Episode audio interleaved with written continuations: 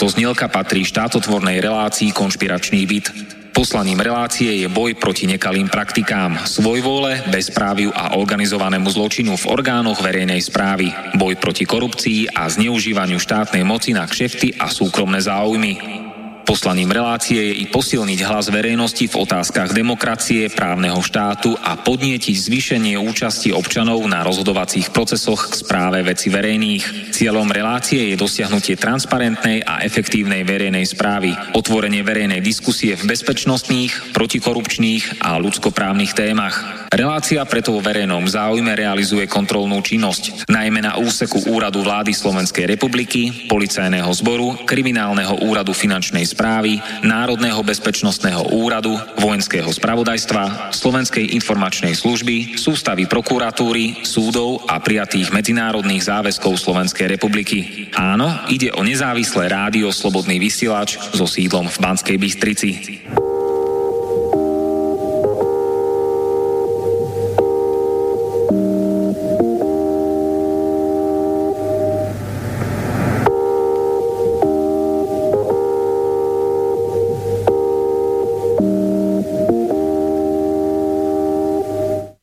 Je to tu. 2. január roku 2020. A opäť sme sa všetci stretli v známom konšpiračnom byte v Bratislave. Preto mi dovolte do nového roku takýto úvod. Spokojnosť, lásku, zdravie a splnenie všetkého, po čom túžime, čo očakávame, čo potrebujeme. To všetko prajem a želám z celého môjho srdca po celý rok 2020 všetkým dobrým a slušným ľuďom. Volám sa Martin Bavolár a dnes máme teda 1. januárový štvrtok a od 16.00 do 18.00 budeme slobodne a objektívne vysielať na vlnách internetu. Pretože Slovensko sa stane lepšie iba a len vtedy, ak budeme všetko nazývať pravými menami a nebudeme mlčať o pravde. A dnešná 108. časť rozhlasovej relácie Konšpiračný byt má názov Ide nám o pravdu. Pretože nie sme na strane ani vládnej koalície a ani jej tzv. opozície v parlamente, prezidentskom paláci alebo kdekoľvek inde.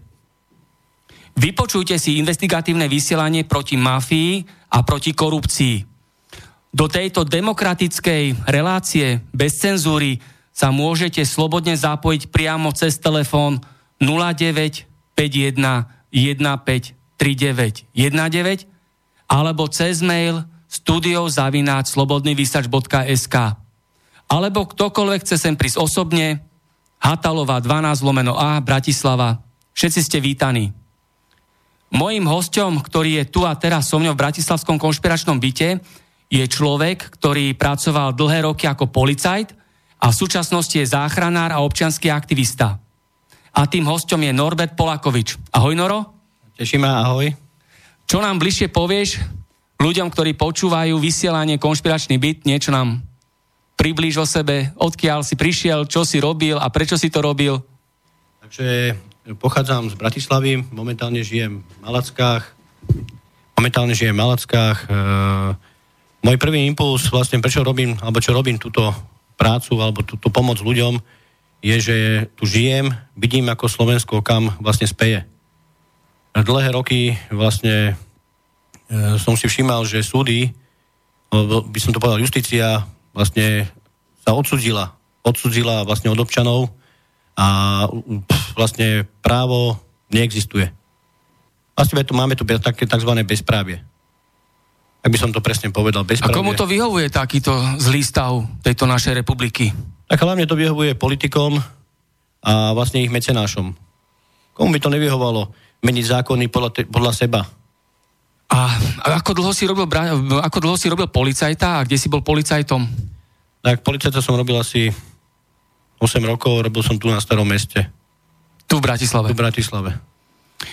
Potom si sa rozhodol robiť záchranára. A... Mal som kolegu, ktorý vlastne odišiel, by som to presne povedal, hasičom, že som hasič záchranár. Áno. A tak ma nejak motivoval, tak som sa rozhodol, urobil som vlastne primacie skúšky a robím tu už 13. rok. Tu v Bratislave? Tu v Bratislave tiež. Máš deti? Áno, mám dve deti, syna a dceru a vlastne robím to aj pre nich. Mám dokonca aj vnúčku a vlastne aj pre ňu to robím. Možno my sa nedožijeme toho, že Slovensko bude naozaj Slovenskom a bude tu pre, vlastne pre ľudí, ale aspoň keby každý nejaký ten krok spravil, možno by sa niečo zmenilo. Takže myslíš, že na budúcnosť svojich detí a, a, rodiny? To, presne tak, presne tak. To je tá zodpovednosť? To je ten prvý impuls, vlastne, ktorý ma dohnal k tomu, aby som niečo pre tú Slovensko aj urobil. Aj to málo, možno pre niekoho to je málo, ale pre mňa je to dosť. A keby to málo spravil každý, ako sa hovorí, že zrnko zrnku padá, bolo by to možno lepšie. Dobre, ďakujem pekne za úvod. A ďalším hostom, ktorý prišiel do Bratislavského konšpiračného bytu je Peter Sedala, ktorý ho nepoznajú, ja ho priblížim, predstavím. Je to poslanec Mestského parlamentu v Senci, je geopolitik, bezpečnostný analytik, koordinátor medzinárodnej spolupráce, je výtvarník a architekt. Ahoj Peťo. Ahoj, pekné pobede. Prajem všetkým. E, myslím, že niektorí posluchači mňa už poznajú a nemusím e, zdôrazňovať niečo o mojej osobe. E, ja len takú, v takej krátkosti na úvod poviem, že rád sa zaoberám s vecami, ktoré ľudia zahadzujú a odmietajú a tie ja zdvíham, oprašujem a pozerám sa na ne trochu z iného uhlu pohľadu. To je také ako keby zberateľstvo, ale v, takom, v takej virtuálnej podobe, e, dalo by sa povedať, na nejakej politickej scéne.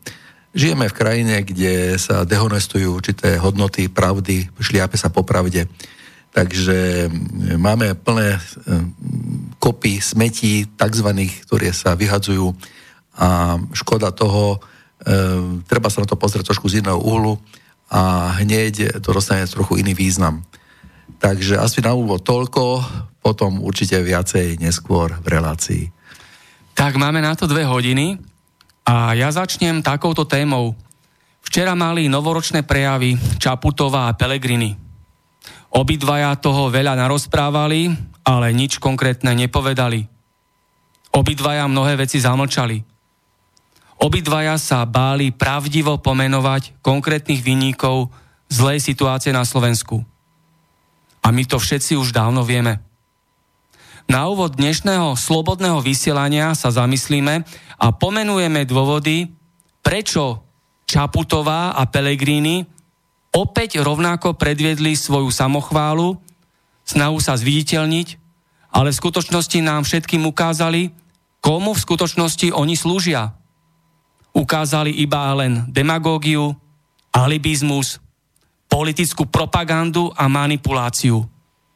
Povieme si, prečo obidvaja, Čaputová a Pelegrini, tak krčovito chránia tento skorumpovaný, prehnitý, neľudský a totalitný režim. Lebo obidvaja sú pevnými prvkami štátnej mafie. Čaputová a Pelegrini opakovali nič neriešiace frázy a neuviedli ani jedno riešenie ako z tohto marazmu a chorého systému von. Rozprávali len o dôsledkoch, ale nepovedali príčiny. Čaputová v neslobodných a nespravodlivých a nedemokratických voľbách bola dosadená organizovaným zločinom za prezidentku Slovenskej republiky. Čaputová je opička mafiánov. Nič neurobi pre obyvateľov Slovenskej republiky, aby Slovensko bolo lepšie. Lebo Čaputová je nastrčená figurka a chráni tento režim, túto politickú žumpu a totalitu.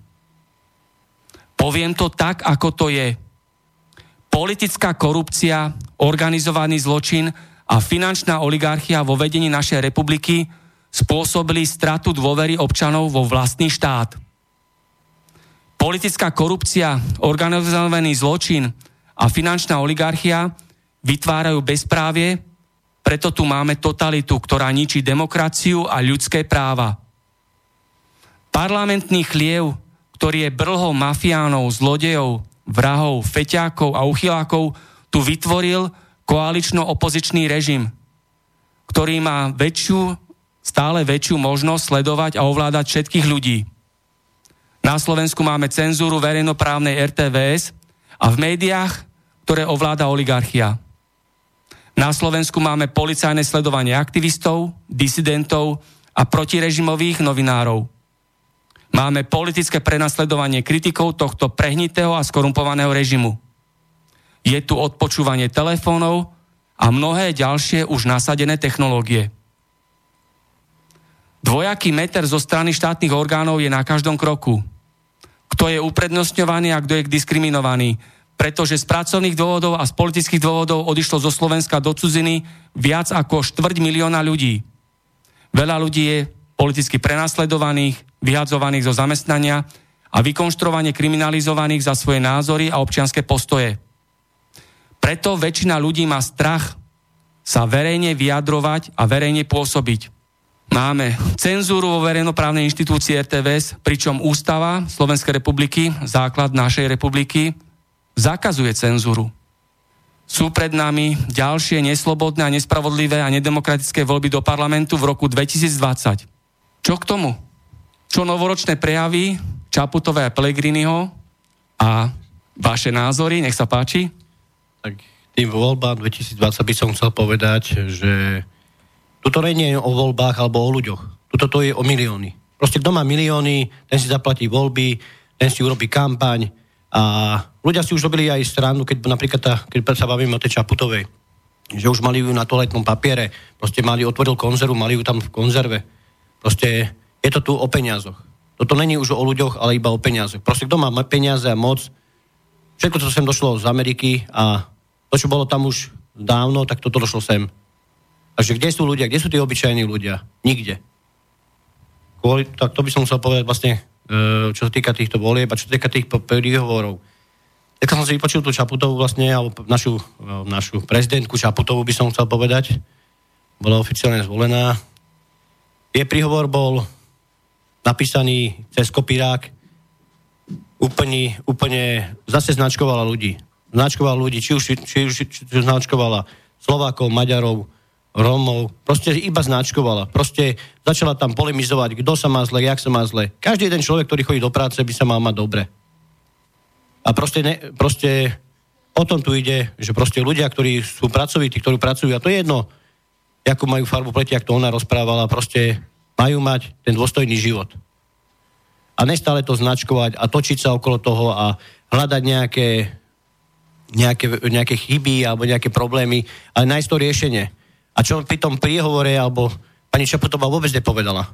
Len rozprávala, rozprávala, rozprávala to, čo ju niekto naučil, to, čo má povedať, ale konkrétny, konkrétny, e, konkrétny, konkrétne riešenie som nikdy nepočul tak na tom by sme sa mohli zhodnúť, že už by sa mohli konečne prestať obviňovať títo politici a hlavne by už mali konečne všetci takíto politici do jedného odísť a dobre za sebou vyvetrať.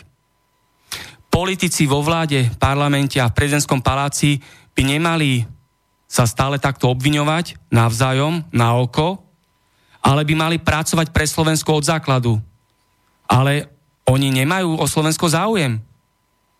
Preto Slovensko potrebuje novú generáciu politikov, ktorým pôjde hlavne o dobre všetkým ľuďom bez výnimky a o dobro celej krajiny, celého Slovenska. Celá táto politická garnitúra sa musí zmeniť. A to sa stane až tedy, keď začne platiť zákon o preukazovaní pôvodu majetku politikov, sudcov, advokátov, policajtov, siskárov, prokurátorov, úradníkov, mimovládkarov. Keď začne platiť aj ich trestná zodpovednosť a bude platiť hmotná zodpovednosť, prestane fungovať politická korupcia a bude vyšetrený a odsedený každý páchateľ z kriminálnej kauzy Gorila, ktorá traumatizuje Slovensko už x rokov. Nech sa páči, Peťo? Tak eh, k tomu, čo tu bolo povedané, eh, dodám, že Slovensko už by mohlo mať aj takých politikov, ktorí by vedeli odfiltrovať, a vedeli e, dokonca veľmi dobre rozpoznať tie nebezpečia, ktoré k nám prichádzajú hlavne zo zahraničia. My máme tu e, otvorený boj e, e, Slovenskej informačnej služby voči vnútornému nepriateľovi, ale ten vonkajší ako keby im pretekal medzi prstami. A toto je dôležité. Zaoberajú sa s rôznymi talafatkami, um, ja neviem, vnikajú do bytov s najvierenými uh, zbraňami, uh, spisovateľom, ja neviem, politi- uh, kritikom a zatvárajú ich, ale vonkajší nepriateľ jednoducho má otvorené dvere a dokonca ich ešte e, e, štát alebo vláda podporuje rôznymi dotáciami. Toto sú nebezpečia, ktoré tu máme a e, Čaputová je, je nič iné len ako dôsledok e, tohto, e, dalo by sa medzinárodného snaženia. Nazvime to určitý typ mafie elitárskej, ktorí tu majú obrovské záujmy. Však keď, možno si dneska rozoberme trošku aj rok 1968, potom 89, to boli všetko prevraty, ktoré boli organizované z zahraničia a boli pripravované dlhodobo. Hej, takže trošku by sme sa mohli my Slováci zobudiť z nejakej tej hmly alebo spánku, e, kde my si myslíme, že my rozhodujeme o tejto krajine. No žiaľ nie, nie je nám to dovolené. Oni by nám nedovolili ani keby tu bol Dubček eh, v tej dobe, ten model Dubčekovský, aby sa tu rozvíjal eh, určitý typ socializmu, ktorý by bol s ľudskou tvárou. Jednoducho nám to, ne, nie, nám to nebolo by nám to nijak dovolené. Hej? Takže e, svojím spôsobom e, treba tieto veci otvorene pomenovať, jak lekár, ktorý hovorí svojmu pacientovi otvorene a pravdivo, aby sa mohol vyliečiť. A my sa tu musíme liečiť na tomto Slovensku. Áno, o tom roku 1968 môžem povedať jednu dôležitú informáciu, že Sovietský zväz predbehol o pár hodín Spojené štáty americké. Západnom Nemecku vtedajšom boli pripravené celé armádne zbory USA, ktorých predbehol Sovietský zväz. Ďalší fakt, ktorý je zamlčaný, je ten, že z Prahy vtedajší veľvyslanec USA odletel na polovačku z Československa pár hodín pred vstupom armád Varšavskej zmluvy do Československa. Takže tam vidíme ten geopolitický súboj medzi dvomi superveľmocami USA a vtedajší sovietský zväz. E, tak e, samozrejme, že niektoré tieto informácie sú zaujímavé a treba k tomu dodať, že E, my tu trošku v takom opojení o 68 roku žijeme v, v takom, v takom mm, e, retro opojení, že sme tu boli okupovaní a e, kedy, ke, keby nás neboli bývali okupovali, Varšavská zmluva a Sovietský sväz, takže by sme boli dneska ekonomicky ďalej a boli by sme nezávislý štát. Tak toto je jeden, milí poslucháči, veľký omyl, E, e, hovorím to aj, dalo by sa z mojej skúsenosti, ja som bol malý chlapec, zažil som to, e, žil som v zahraničí dlhé roky, takže viem si tieto veci dať do súvisu a viem, o čom hovorím, takže vtedy v západnom Nemecku bolo 500 tisíc vojakov pripravených, 7 tisíc bojových hlavíc. Boli pripravené agenti, už pôsobili, pôsobili tu asi 200, uh, 200 agentov, potom 300 agentov CIA, e, potom obrovská návštevnosť v 68 roku v prvej polovici cez 300 tisíc e, ľudí, občanov západnej Európy. Prichádzali sem, samozrejme niektorí mali krycie, e, krycie identity a, a tak ďalej a tak ďalej. Takže tu uh, sú veľmi vážne veci, ktoré sa diali. Boli pripravené tanky, ktoré boli uh, s, pripravené pochodovať, v, dalo by sa povedať, s vojakmi um, do, do vtedy do Československa. Takže skutočne išlo asi o hodiny a uh, tá otázka je, že kde by sme boli dnes, E, samozrejme, nehovorím ešte o tých e, atomových taktických raketách, ktoré už boli e, práve 21. augusta pripevňované na, na stíhačky Bundeswehru, takže ono svojím spôsobom si musíme opýtať, že prečo to všetko. Preto, lebo ten, ten mainstream a dal by sa povedať tá, tá približujúca sa akcia nového svetového poriadku práve zahrňovala tento akt obsadenia e, Československa ako významného geopolitického územia, ktoré e, bolo treba zabrať. Takže to sa im nepodarilo, vyšmyklo sa im to z rúk a dalo dá sa povedať, že Československo bolo vtedy zachránené aspoň na pár, na pár desaťročí ešte kreatívnemu, slušnému životu, vtedy nazvime ho socializmus, ale to je zase iná kategória, nechcem to tu rozoberať. Presne tak. Ja môžem v postavení oprávneného a kompetentného odborníka tu a teraz verejne vyhlásiť, že Zuzana Čaputová, ktorá bola politickou korupciou dosadená za prezidentku Slovenskej republiky, je utajená agentka americkej tajnej služby CIA. To znamená, že Čaputová pácha vlasti zradu, lebo slúži cudzej moci, ktorá poškodzuje ekonomiku a záujmy Slovenskej republiky a ohrozuje národnú bezpečnosť. Peter Pellegrini bol dosadený na základe politickej korupcie za predsedu vlády Slovenskej republiky. Pellegrini je pritom agentom zločineckej oligarchie s krycím menom Pervitiny. Pod jeho vedením pokračuje kriminálna kauza Gorila. Pellegrini popiera Ústavu Slovenskej republiky, ospravedlňuje organizovaný zločin na najvyšších miestach a schváluje porušovanie našich ľudských práv, schváluje zdieranie, okrádanie, a zotročovanie obyvateľov Slovenskej republiky. Vieme, čo je už verejne známe, že kauza Gorila sa týka tak ako Zurindu a Mikloša, rovnako Fica, rovnako Pelegriniho, rovnako Kisku. Kauza Gorila spája skorumpovaných politikov do jedného vreca. Vieme o tom Kiska, však takisto, že je úžerník, daňový a volebný podvodník, pozemkový podvodník, tak Kiska, o Kiskovi by sme toho vedeli povedať. E, chcel by som o bývalom prezidentovi alebo veľkom, e, veľkom milodárcovi, ktorý sa robil, že milodárca rozdával svoj plat. Tak keby som ja mal na účtoch milióny, tých pár tisíc by ma nezabilo a ukazoval sa potom, že aký som ja svetuškár, že ak ja rozdávam a že sa starám o tú chudobu. Ale prečo máme tú chudobu na tom Slovensku? Prečo máme my chudobu na Slovensku? Prečo, prečo Slovensko vlastne niečo také 30, 40 alebo koľko rokov alebo 45 rokov tu nebola žiadna chudoba, ľudia žili normálne, zrazu príde táto veľká demokracia, takzvaná, takzvaná v odzovkách a my tu máme chudobu. Kiska alebo Čaputová rozpráva, že ľudia živoria, napríklad v tom príhovore Čaputová rozprávala, že ži, ľudia živoria na Slovensku, ale aké je to možné? 45 rokov každý nadáva, že bola tu totalita, ja sa nechcem vrácať, ak sme sa bavili o tom socializme, ale každý rozpráva, aká to bola totalita a zrazu sme akože mladá demokratická krajina a ľudia tu živoria.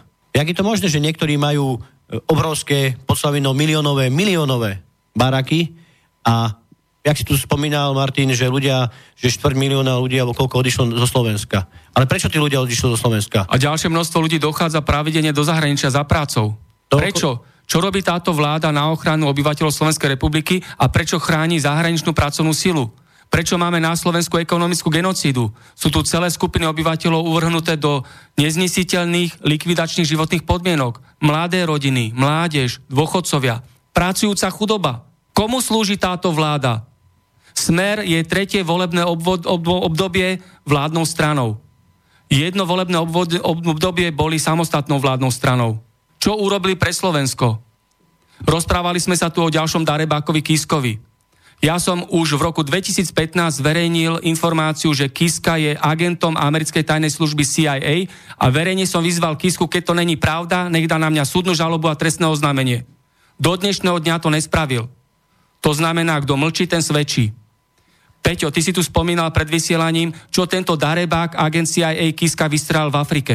Povedz nám to bližšie. Takto nemám e, na to nejaké, e, by som povedal, rukolapné dôkazy, ja len zbieram informácie e, z internetu, ktoré sa dajú, musím ich označiť ako, ja neviem, či konšpiratívne, ale v každom prípade sa jedná o určitý druh vývozov zbraní do niektorého štátu z Afriky, teraz si nespomínam, a tam sa stala taká kolízia, že bol jeden z tých delegátov, ktorí to mali na starosti, bol Kiska, e, ktorí išli e, v takom maskovaní, že sú polovníci asi na safari a boli hneď na letisku zatknutí, pretože nejakým spôsobom vyšlo najavo, že sa jedná o e, kontrolu týchto dodávku, týchto zbraní a boli za určitých veľmi tajomných okolností oslobodení z toho väzenia nejaké komando ich... Vys, e, e, no pôvodne boli zatknutí a Kiska mal byť obesený. E, Stredoafrická mali, republika mali byť popravení, to bola. Mali byť popravení. Stredoafrická republika áno, konkrétne. Áno, mali, mali byť popravení. No a potom si hovoril, že tam nabehlo... Nabehlo nejaké komando, komando záhadné, nikto no, nevie, CIA, došlo. Tak, najskôr neviem, to je ako, vyslobodili že, svojho vlastného agenta. Vyslobodili a zrazu potom nejaká pracovnička Michalková sa asi volá konzulátu ona vtedy nevedela, kto je Kiska vôbec, takže ona potom začala nejakým spôsobom sa informovať a e, dospela k tomu záveru, že, že viac menej mali sme tam takéhoto človeka a sa nejakým spôsobom e, toto prevalilo, ale v každom prípade bude treba viacej e, informácií o tom zohnať a nejakým spôsobom toto asi spracovať. Takže to len zatiaľ. No okraj. No, e, rozprávame tu o Kiskovi, treba povedať aj o Ficovi, pretože Kiska ako prezident Slovenskej republiky vtedajší a Fico ako predseda vlády, to znamená aj predseda Bezpečnostnej rady, poslali našich vojakov proti Ruskej federácii do Lotiska. Obidvaja spolu, Kiska a Fico. Aký je medzi nimi rozdiel, sa pýtam, medzi Kiskom a Ficom. Rovnako špeciálna americká základňa tu v Bratislave vo Vajnoroch vznikla vďaka politickému tlaku prezidenta Kisku a šéfa najsilnejšej politickej strany Smer, ktorý hlasoval medzi prvými, prvými v parlamente za vytvorenie americkej základne na Slovensku a prítomnosť amerických vojakov na Slovensku.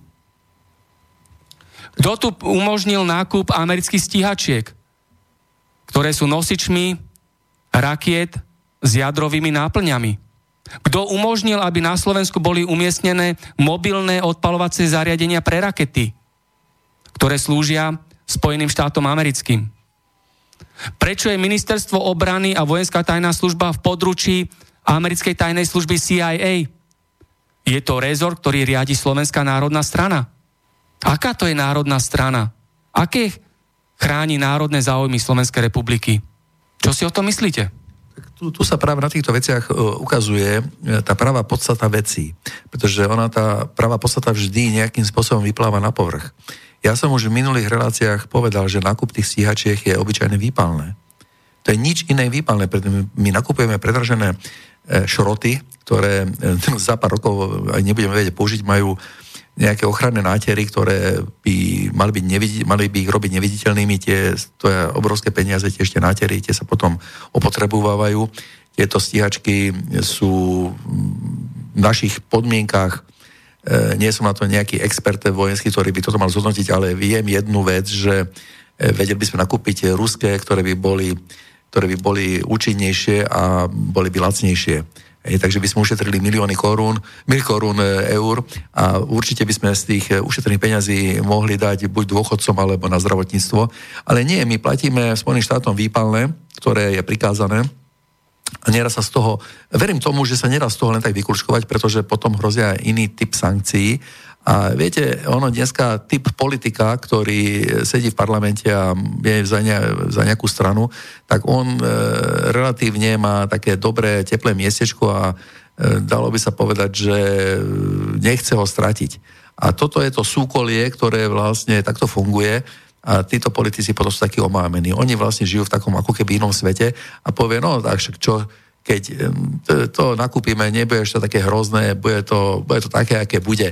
Ale m, preto už aj je tu taká výzva, ako tu padlo, že kedy príde nejaký normálny politik, alebo určitá skupina politikov, ktorí, alebo poslancov, ktorí budú filtrovať a budú vedieť rozoznať práve tieto nebezpečia, ktoré tu hrozia pre Slovensko a budú vedieť sa svojim, e, svojou osobnou osobou postaviť práve proti tomu nebezpečenstvu a pomenovať to pred celým národom.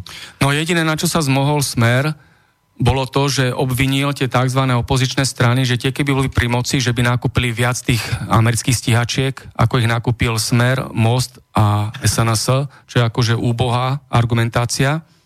A ďalší fakt, ktorý veľmi silne lomcuje Slovenskou republikou, je, že bola to presne vláda Fica, Bugara a Danka, ktorá umožnila najmä od júna 2016 behať po školách fašisticko-liberálnym úderkám. Títo mimovládkári, nájomní novinári, a bol to rezort školstva, ktorý opäť patrí Dankovi a jeho Slovenskej národnej strane, ktorí toto umožnili, aby behali títo politickí mimovládkari a nájomní novinári a šírili fašisticko-liberálne myšlienky a balamutili deti, študentov, učiteľov a žiakov. Ďalší fakt je ten, že bol to práve Robert Fico, ktorý ako predseda vlády zo štátneho rozpočtu, to znamená z peňazí nás všetkých daňových poplatníkov, dal 30 miliónov na Sorošové politické mimovládky na Slovensku. Čo si o tom myslíte? Prečo, z akých dôvodov sa toto všetko udialo? Po školách behajú e, tieto politické úderky a sa tu rozdávajú peniaze z verejných financí na všetkých na politické mimovládky. Keď by som tomu mohol niečo povedať, tak um, mám taký dojem, že tu ako keby uh, bola tiež nejaká tieňová vláda. Um, tak, jak v Spojených štátoch eh, Deep State, to poznáme, um, to tiež je kapitola sama o sebe, ako keby uh, tu z pozadia niekto ťahal tie nitky a nevieme, kto to je. A teraz zrazu máme tu nejaké výroky, máme tu nejaké mechanizmy, ktoré sa dali do pohybu a nechcem takto konšpirovať, ale e, čím ďalej, tým viac e, prepadám práve tomuto názoru, že nejaká tajná služba nejakého, niektorej krajiny, um, nebudem to tu pomenovávať, tu má svoje Kľudne sídlo. Môžeš. Nie, radšej, radšej nie. Má, má tu svoje sídlo, sú tu E, sú tu pod striežkou nejakej firmy, ktorá poviem príklad e, vyrába, neviem, guličkové perá, ale v princípe tu majú úlohu to celé nejakým spôsobom riadiť. E, videl som už také filmy, kde sa takto proste nejaké knihupectvo a nakoniec sa to ukázalo, že to bola proste len e, proste ochrana proti svojej identite a robili niečo úplne iné. Takže takýto spôsob, to, toto, je moje, toto je môj názor, neviem to nejak dokázať, pretože keby som tu možno dôkazy mal, tak neviem, či by to bolo aj dobré, ale ináč si to neviem vysvetliť. A vôbec tieto, uh, tieto teórie, ktoré vlastne sú časokrát označované ako konšpiratívne, ja som už to minule vysvetloval, že um, áno, máme tu uh, rôzne teórie a treba to ale trošku s takým nadhľadom aj brať, že a treba ich, ja to potom raz vysvetlím ešte, keď bude nejaký priestor na to, že ako, ako veľmi dobre rozoznať e, teória, ktorá by bola konšpiratívna od konšpiratívnej. Takže ono to nie je také ťažké, len e, na to je určitý kľúč. A, ale teraz nebudem e, to vyťahovať, skôr e, by som dal slovo aj môjmu kolegovi, aby prišiel k tomu? No, predrážené exekúcie, kto ich vytvoril, komu to vyhovuje, kto za tým stojí. Spomínal si tu, Noro, pred vysielaním aj úlohu Jankovskej tak a všetkých som, ďalších ľudí, nech sa páči. Ja by som povedal v prvom rade, aby si ľudia zamysleli alebo prečítali si, že kedy bol exekučný poriadok vlastne vytvorený. Bolo to v 95. 1995. Tak nech si ľudia spomenú, kto bol pri moci. Pri moci bol teraz nový človek, ktorý sa robí, že je nový človek, pán Mečiar a jeho tzv. psi. Kto konkrétne? Tak, mal tam pri sebe Harabina a tieto ďalšie strany, ktoré tam boli v tom čase. Bol minister spravodlivosti Harabina. Bol, bol minister spravodlivosti, bol sudca na najvyššom súde a tak ďalej. Takže vedel by zakročiť. E, čo týka tých exekúcií, zoberme si tak, že v Čechách je nejakých 100 exekutorov, Slovensko je troška lepšie, je tu nejakých 300 exekutorov a dlhé roky, dlhé 10 ročia tu vlastne pár vyvolených exekutorov vlastne malo slovo. Proste vytvoril si tu niekto, kto zhrabol obrovské peniaze, nebankové spoločnosti, kúpili sa tu banky, ako vieme, banky, žiadna banka není slovenská a proste chceli zotročiť ľudí. A zotročili ich tak, že čo urobili? Že im nanúkali, nanúkali, nech sa páči, zoberte si požičky, na silu všade proste došli o zamestnania a tak tie požičky si zobrali, aby mohli žiť, aby mohli prežiť. A kto umožnil, aby banky boli rozpredané? Politici. FI to bol konkrétne Zurinda a Mikloš. Áno, presne tak, Zurinda a Mikloš. Predali všetky banky za cenu jednej banky. Hej? A strategické podniky, hej, energetiku, vodárne, plinárne, to bol zločin, to bol zločin proti ľudskosti to, na Slovensku. To, čo chceli spraviť na Ukrajine, to, čo chcel Miko spraviť na Ukrajine a mu to nevyšlo, tak to urobil na Slovensku. Lebo my sme si proste, my sme to neriešili. Ono to sa tak povie. Ľudia napríklad nadávajú, že prečo by e, mala byť exekučná amnestia. A ľudia si povedia, prečo by sme mali odpúšťať my niekomu, kto neplatil. Ale prečo ste odpustili potom tým, keď zadlžili banky a zrazu ich štát odlžnil. Niekto zadlžnil nemocnice a štát ich odlžnil, ale tie peniaze boli naše. Tie peniaze niekde chýbali. A zrazu tie peniaze nechýbajú, ale keď sa má pomôcť obyčajným ľuďom, tak každý nadáva. To je ten problém na Slovensku. No, lebo to peckujú médiá, mimovládky, hej, tu vytvárajú takú verejnú mienku a na Slovensku je majster eh, exekúcie, majster Slovenska v exekúciách, to je Krutý. Áno, doktor Krutý. Doktor Krutý. Ako je možné, že na Slovensku môže vzniknúť takýto o, takýto exekútor, ktorý má takú, takú takú silu, ja by som takú silu a proste má takú eh, hegemóniu, že vlastne ovláda prakticky celé exekučné konania na Slovensku. Proste nechápem tomu. Napríklad spomeniem spoločnosť pohotovosť SRO, ktorá už síce skončila, ale ďalej vymáha pohľadávky. Kop súdov vlastne povedalo, že tie zmluvy boli, mali nepriateľné zmluvné podmienky, kop súdov vlastne povedal, že tam bola totálna úžera. Dokonca v 2010 dostalo, dostalo od Európskej komisie e, bývalá premiérka Radičová list, proste aby, to, aby si posvietili na túto spoločnosť. V 2010 2016 skončila táto spoločnosť. Tak kto ich držal tie roky? A doteraz ešte vypalujú ľudí. Jak je to možné? Keď, všetci, keď už Európska komisia na to poukazovala, poukazujú na to súdy. A oni doteraz ešte stále vypalujú ľudí. Takže nechápem. A bývalý, alebo terajší exekutor bol bývalý zamestnanec tejto spoločnosti. Vlastne Kruty bol zamestnancom spoločnosti Pohotovosť a tam mu dohadzovala kšefty. A ne kšefty za pár korún, kšefty za milióny. Koľko je exekučných, exekučných kolaní na Slovensku teraz aktuálne? U, 4 milióny? 3,5 milióna? 3,5 milióna. Tak no, 11... Na 5 miliónové Slovensko? No, hovorí sa, prepočte, že je to milión ľudí. Keby e, len polovica z týchto ľudí išlo do ulice, je to 500 tisíc ľudí. 500 tisíc ľudí, to je obrovská masa. Aby sa tie zákony tu konečne zmenili, aby tí ľudia vlastne e, konečne mohli žiť. Lebo ľudia sa boja. A miesto toho, aby boli potrestaní vinníci, čo urobili? urobili e, tzv. Uh, osobný bankrot, tzv. osobný bankrot. Aby sa vlastne ľuďom akože odpustí niečo, ale tí vinici sú na potrestaní. To je, ten, to, je, to, je, to je ten zmysel Slovenska. No, lebo to vyhovuje režimu. Presne tak. Ktorý nám tu vládne. Autoritatívny režim, ktorý nám tu vládne tvrdou rukou skorumpovaných politikov. A ako je možné, dobre, niekto má dlhý, potom je exekúcia, ale prečo tento režim vytvoril takú situáciu, že príklad e, zo 400 eurového dlhu je 5000 eurová exekúcia. Takéto predražené exekúcie. Že sa tam navyšujú rôzne exekučné poplatky, úroky z omeškania, sankčné poplatky. Však to sú likvidačné exekúcie. Potom sú ľudia v exekučných kolotočoch uzavretí, uzavretých kruhoch, nemôžu sa z toho vymotať a sú tu prípady, že veľa ľudí má niekoľko exekúcií na krku. Nemôžu sa z toho dostať.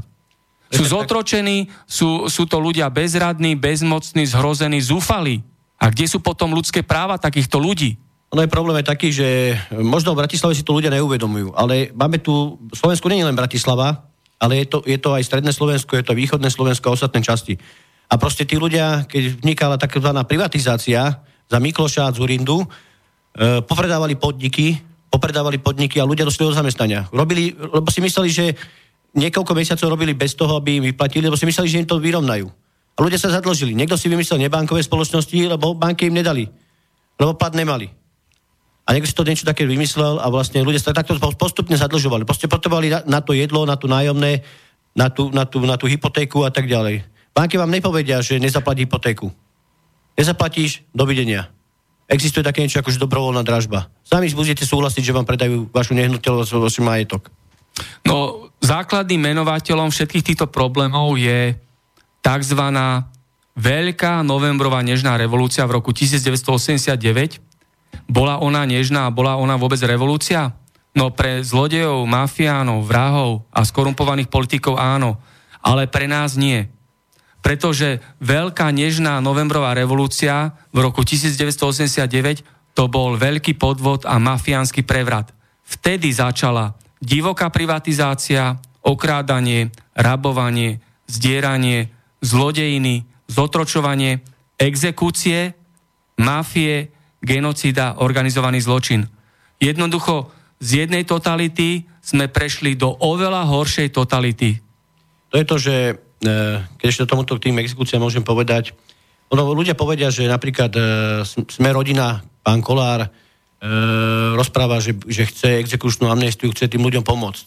Ale milionári alebo politici nemôžu súcitiť alebo nemôžu vedieť, jak sa tí ľudia cítia. Aký majú strach, keď im každý niekto vyvoláva keď ich každý niekto prenasleduje, keď robí zrážky z domzdy a že, robia za tých pár korún, že fakt si požičal 400 eur a zrazu to má 4 tisíc. A súdy, súdy to odklepli. A už keď sa vrátime, vrátime k tým súdom, alebo už by som sa vrátil tej štátnej tajomničke Jankovskej, predstavte si, že na ministerstve e, urobili niečo také ako komisiu na posudzovanie spotrebiteľských zmluv. Táto komisia, sedia tam doktori práv, nie nejaký, poďme sem tam, proste posudzujú tie zmluvy, posúdia tie zmluvy, pošlú to ľuďom, vypíšu im tam, aké nepriateľné zmluvy, podmienky, čo majú urobiť a tak ďalej. Ľudia urobia to, čo im tam pomôžu, poradia a zrazu zistia, že súd to neakceptuje. Súd povie, bohužiaľ, čo ste podpísali, to máte. A takto vlastne sa tí ľudia behu do kolotoča, lebo už, ne, už nevidia to právo, že niečo, niekto im pomôže, majú exekúciu jednu, majú exekúciu druhú a kolotoč sa točí. A vlastne tam tu je to, že ľudia nemajú už v justícii, ani prokuratúre, ani policii žiadne, žiadny rešpekt, žiadne, žiadne vlastne pr- proste pozerajú na nich, aké by to aj neboli. Ako potom môžu ľudia veriť nášmu štátu? Keď tu vlastne súdnictvo neexistuje, lebo to nie je súdnictvo, to je podvod, ombudsmanka nie je verejná ochrankyňa práv, ale slúži skorumpovaným politikom a tomuto prehnitému režimu. Nefungujú tu kontrolné orgány, Nedá sa dovolať základnej spravodlivosti. Ale e, jaký, jaký, jaká justícia, keď teraz sme boli svedkami, že príde NAKA a pobere telefónny sudcom? Tak aká justícia, keď títo, títo ľudia, títo podnikateľe vlastnili tieto nebankové spoločnosti? Takže mohli, alebo banky, mohli tie zákony meniť. Takže mohli zaplatiť si, aby sa tie zákony menil. Však kto mení tie zákony? Po, politici. A kto máte peniaze? Tí ľudia, ktorí tí politikom vlastne tú kampaň robia. A politik im bude zaviazaný. Keby tam boli politici takí, ktorí by robili fakt len za ten plat, jak my robíme všetci za ten plat, a robili pre ľudí, tak by to tam možno inak vyzeralo. Lenže oni tam idú, jak sa hovorí, s holými zadkami a idú s hodinkami za 50 tisíc. Takže... No ďalšia vec, ak boli zverejnené tie nahrávky, čo na generálnej prokuratúre uh, a ďalších uh, funkcionári, ako si tam dohadovali kšefty, hej, Sulík s Kočnerom, Trnka s Počiatkom, e, kde kto. A tam vidíme, ako je prehnitý celý tento aparát. Ako potom prokuratúra, ktorá je kontrolný orgán, sama je zdrojom organizovaného zločinu a korupcie. Preto potom je tu dvojaký meter. Naozaj skutoční páchatelia závažnej trestnej činnosti nie sú odhalení a odsudení, lebo navzájom sa chráni. Mafia chráni mafiu a potom vidíme, ako zlodej kričia, choďte zlodejov. Prečo Ten dvojaký meter, nech sa páči. tak, a ešte chcel by som povedať k tomu, že 7 tisíc ľudí minimálne, čo ešte Jankovska sa vystatovala, že zistili, že boli odsúdení buď za e, spreneveru, alebo e, úverový podvod, a len kvôli týmto nebankovkám. To boli obyčajní ľudia, ktorí nemali peniaze, v tom momente nemali peniaze a boli odsudení. Takže my robíme z obyčajných ľudí zločincov. Vlastne tento systém urobil z obyčajných ľudí zločincov a títo ľudia, ne, to není, že má nejaký zápis, ale má to v registri, v odpise registra trestov, teraz tak pôjde niekde zamestnať a jemu tam zistia, že on vlastne je zločinec. Takže kto je zločinec? Obyčajný občan, ktorý, je, ktorý živorí, ktorý chcel niečo pre rodinu, alebo tam tí hore, ktorí tie zákony robili a ešte sa nám potom budú smiať a pripo, nejaký, urobia nejaký novoročný príhovor a ešte, ešte nám tam budú rozprávať, jakí sú oni dobrí, jak oni chcú všetko zmeniť, ale žiadnu, nič nám nedali konkrétne, čo spravia. Len nám rozprávajú zase sluby, len nám okolo toho rozprávajú, rozprávajú, rozprávajú.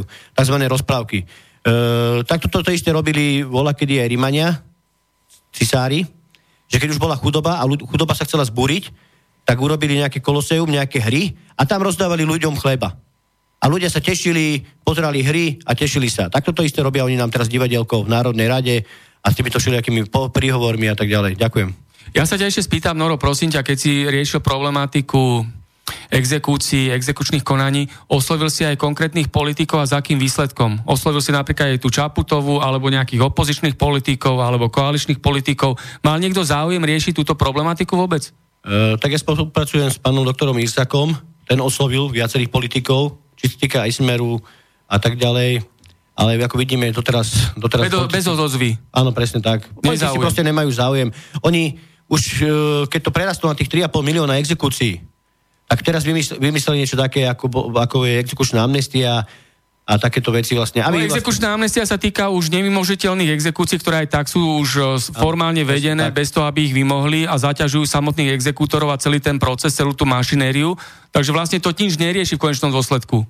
Nerieši nič a vymysleli vlastne, vlastne, jak som hovoril o tom osobnom bankrote, že ľudia sa vlastne môžu ísť do toho osobného bankrotu, že urobili to tak ľudsky, že nemusia mať nejaký majetok a tak ďalej ale zase, zase nie je to, že by potrestali tých, tých ktorí sú zodpovední.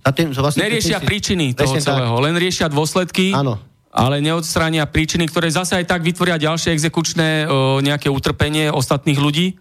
Presne tak a vlastne potom aký, aký to má zmysel, keď, keď vlastne niečo sa akože niekomu akože odpustilo a buďte rádi chudoba, že sme vám odpustili, tu máte kostičky a všetko je v poriadku. No ja to poviem skrátke, lebo to je totalita. Toto sú znaky totalitného štátu.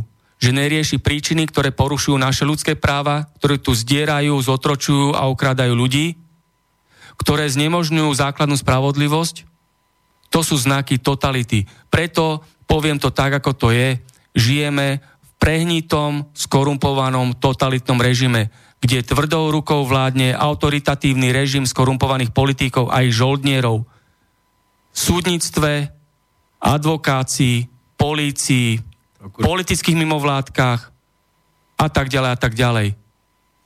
Peťo, nech sa páči. E, je to veľmi pekne povedané, ale poviem e, zase veľké ale, že e, my, keď ideme k lekárovi napríklad, tak máme nejaké choroby, máme nejaké symptómy a ten lekár povie, riešme tie symptómy, predpíšeme vám nejaké tabletky, nejakú masť, a skúsme tieto symptómy ako vyliečiť. Ale dobrý lekár lie, lieči, lieči podstatu veci, ano? čo spôsobuje práve tieto choroby.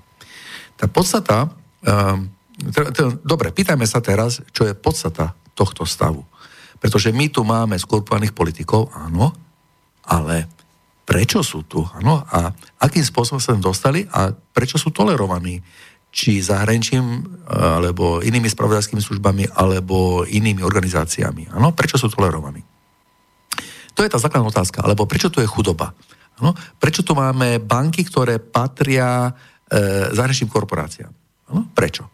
Toto sú dôležité otázky. To, že banka tu robí neplechu, ja by som povedal, že to je v poriadku, pretože na to sem prišla.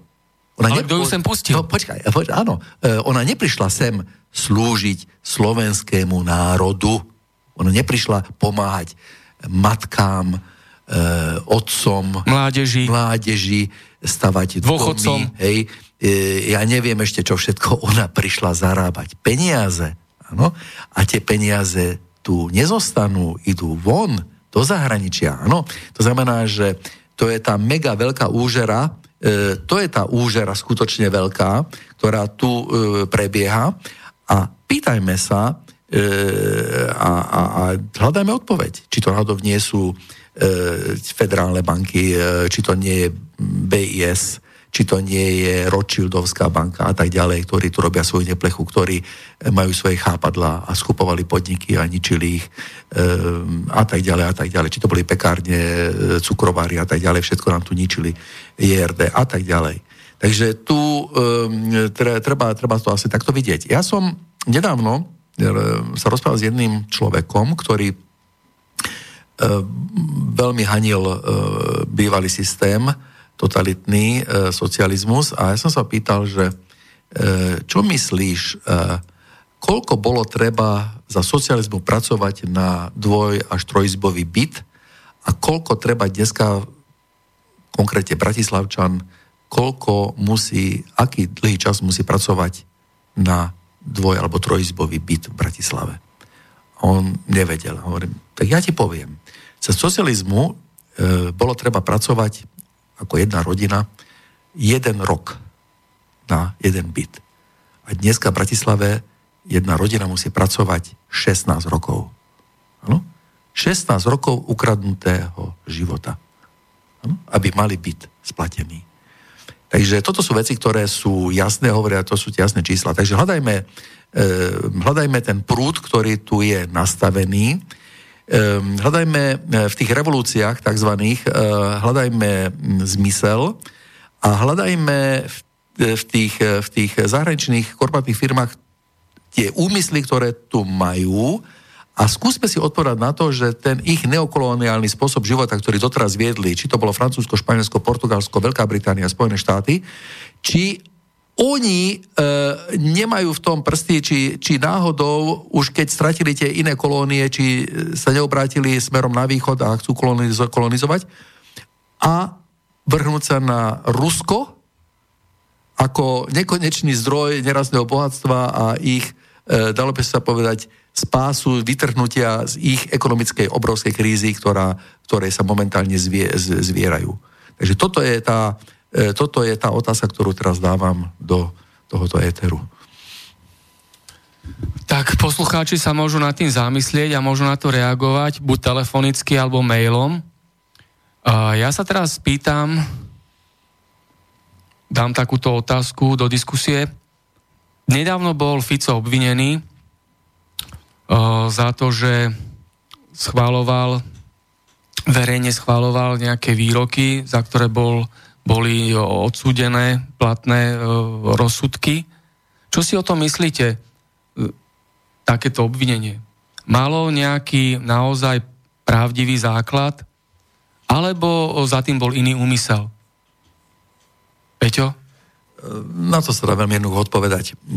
Žijeme v dobe, kedy skutočne e, nemáme e, slobodu slova. Ano? A to sa ukázalo teraz aj skutočne e, v takej inej sfére, že dokonca predseda vlády, alebo, alebo ja neviem, e, predseda nejaké strany, ktorý už má nejaké, nejakú autoritu a nejakú, nejaké slovo, povie niečo, za čo fakticky bude braný na zodpovednosť.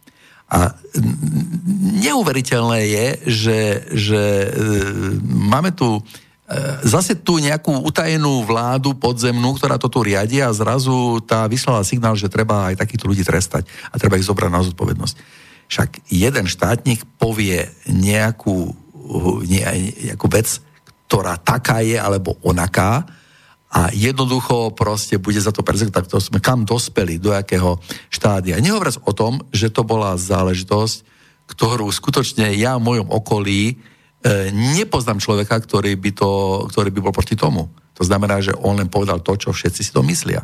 Čiže vy nejakým spôsobom ja neviem, že kam to ideme a kam to celé smeruje, aby to, čo si všetci myslia, jednoducho proste sa nemohlo vypovedať tak to je akože, čo teraz, ako? Čo bude? No, to je niečo, poukazuješ no. na nejaký dvojaký meter, ktorý je.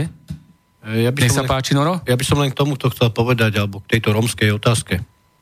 E, tí starší si pamätajú, že bola kedy na socializmu komunisti e,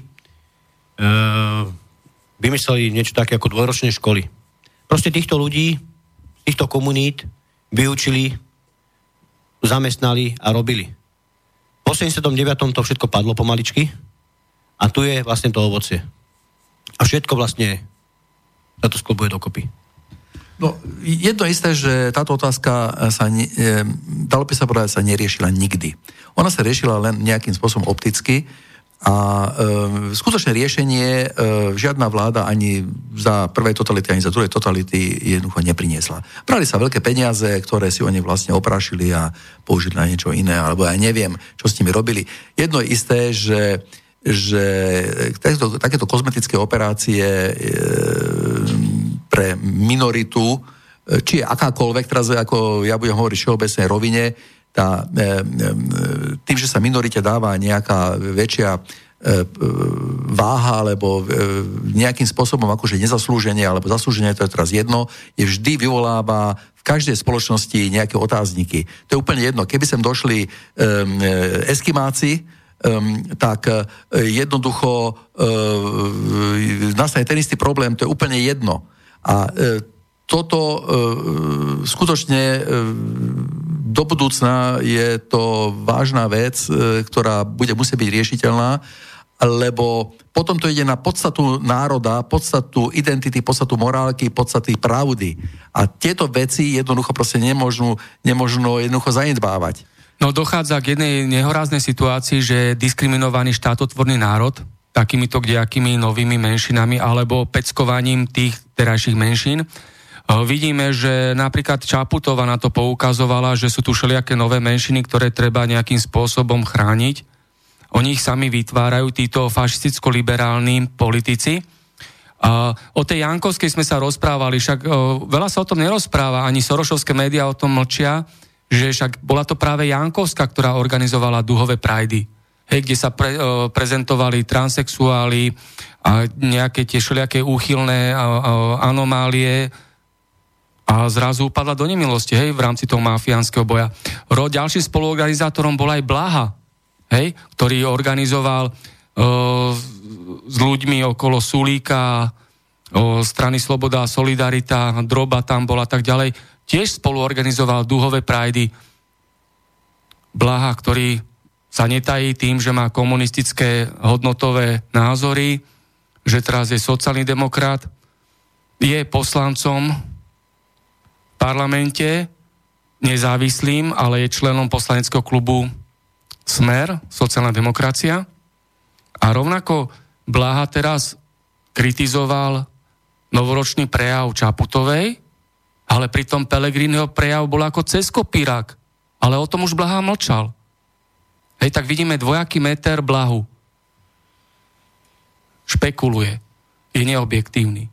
Blaha bol okrem iného aj túto hosťom v konšpiračnom byte. Si to môžete vypočuť v apríli minulého roka. O, Takže dal som priestor aj Blahovi. Dám priestor hoci komu inému, aj Kiskovi, aj Ficovi, komukoľvek, nech sem príde povedať svoje názory. A o tom obvinení Fica. Hej? Komediant Fico takto robí zo seba obeď, lebo sa blížia parlamentné voľby a Fico takto manipuluje verejnú mienku vo svoj prospech. Toto obvinenie bolo divadelné predstavenie, iba a len na politickú objednávku smerackej oligarchie. Smer má pod kontrolou aj políciu cez svoju opičku Sakovu, ministerku vnútra, a poskoka policajného prezidenta Lučanského a jeho ďalšieho poskoka Branislava Zuriana, šéfa NAKA a rovnako šéfa tajnej služby SIS Šafarika, a cez justičnú mafiu má smer pod kontrolou najvyššie miesta v súdnictve. Keby v tomto štáte nevládli gauneri a zločinci, ale spravodlivosť, tak konkrétne Fico je už dávno uväznený vo vyšetrovacej väzbe s obvinením za rozsiahlu organizovanú trestnú činnosť a obzvlášť závažnú finančnú kriminalitu a za ekonomickú genocídu, za rabovanie a drancovanie národného a štátneho majetku a za jeho spolupáchateľstvo v štátnej mafii gorila a tak ďalej. A nie za takéto nezmyselné obvinenie za to, že svojim názorom sa vyjadril k nejakému rozsudku. Hej. Toto by bolo skutočné riešenie boja proti kriminality a ne takéto pseudoobvinenie, ale takto, keby chcela riešiť justícia kriminalitu na Slovensku na najvyšších miestach, tak takto by Robert Fico dopadol, že by sedel vo vyšetrovacej väzbe s takýmto obvinením na krku. Ale to sa nestalo. A ja sa pýtam, prečo? Preto, že tento štát vlastní zločinecká oligarchia. A táto zločinecká oligarchia riadi súdnictvo, políciu, prokuratúru, úrady, tajnú službu SIS, politické mimovládky. Stále je to uzavretý kruh, lebo oni sa navzájom potrebujú. Jeden druhého. A ďalšia zaujímavosť, o ktorej sa mlčí. Peter Bardy, šéf-redaktor Sorošovského média Aktuality.sk a jeho manželka Denisa Bardiová je funkcionárka v policii. A to sa stalo za Kaliňáka. Keď Kaliňák bol minister vnútra, urobil z Denisy Bardiovej takúto funkcionárku. A jeho pravou rukou bol Gašpar, policajný prezident. A vidíme to zaujímavé prepojenie. Gašpar, Kaliňák, Bardy, Bardiova. Prečo o tom mlčia prorežimové médiá a nájomní novinári? A teraz za Sakovej, ktorá je nominantka Smeru, a Lučanského, ktorého dosadili smeráci za šéfa policie, je Denisa Bardiová, hovorkyňa prezídia policajného zboru. A je pravá ruka Branislava Zuriana. Preto nie je vôbec náhoda, že teraz, nedávno, v decembri 2019, televízia Markiza urobila bombastickú reportáž, kto je to Branislav Zurian. Všetko super, samochvála, najlepší, dokonalý policajt, elitný policajt. To je náhoda, že zrazu najsilnejšie médium na Slovensku, ktoré patrí Sorošovskej mafii takto glorifikuje Branislava Zuriana. A pritom ja verejne môžem povedať, že Branislav Zurian mal bručať v base, lebo ten je prepojený pupočnou šňurou s organizovaným zločinom. NAKA je SBSK organizovaného zločinu a skorumpovaných politikov. Na tomto je krásne vidno, prepojenie aktuality.sk, televízia Markíza, Smer, politická oligarchia a tak ďalej. Niečo k tomu? Určite sa dožijeme nejakého obdobia, kedy budeme možno v, tejto, v tomto štúdiu sedieť a budeme hovoriť, že pamätáte sa vola, kedy, keď zúril liberálny fašizmus a stávali sa tieto veci a deti sa budú učiť v školách že, že ja neviem, NAKA vtrhla eh, jednému spisovateľovi eh, domov a ohrozovala zbraniami deti rodinu a eh, vznikala, vznikal, vznikali situácie, ktoré fakticky, fakticky ohrozujú právny, normálny, zdravý systém a povedomie obyvateľov.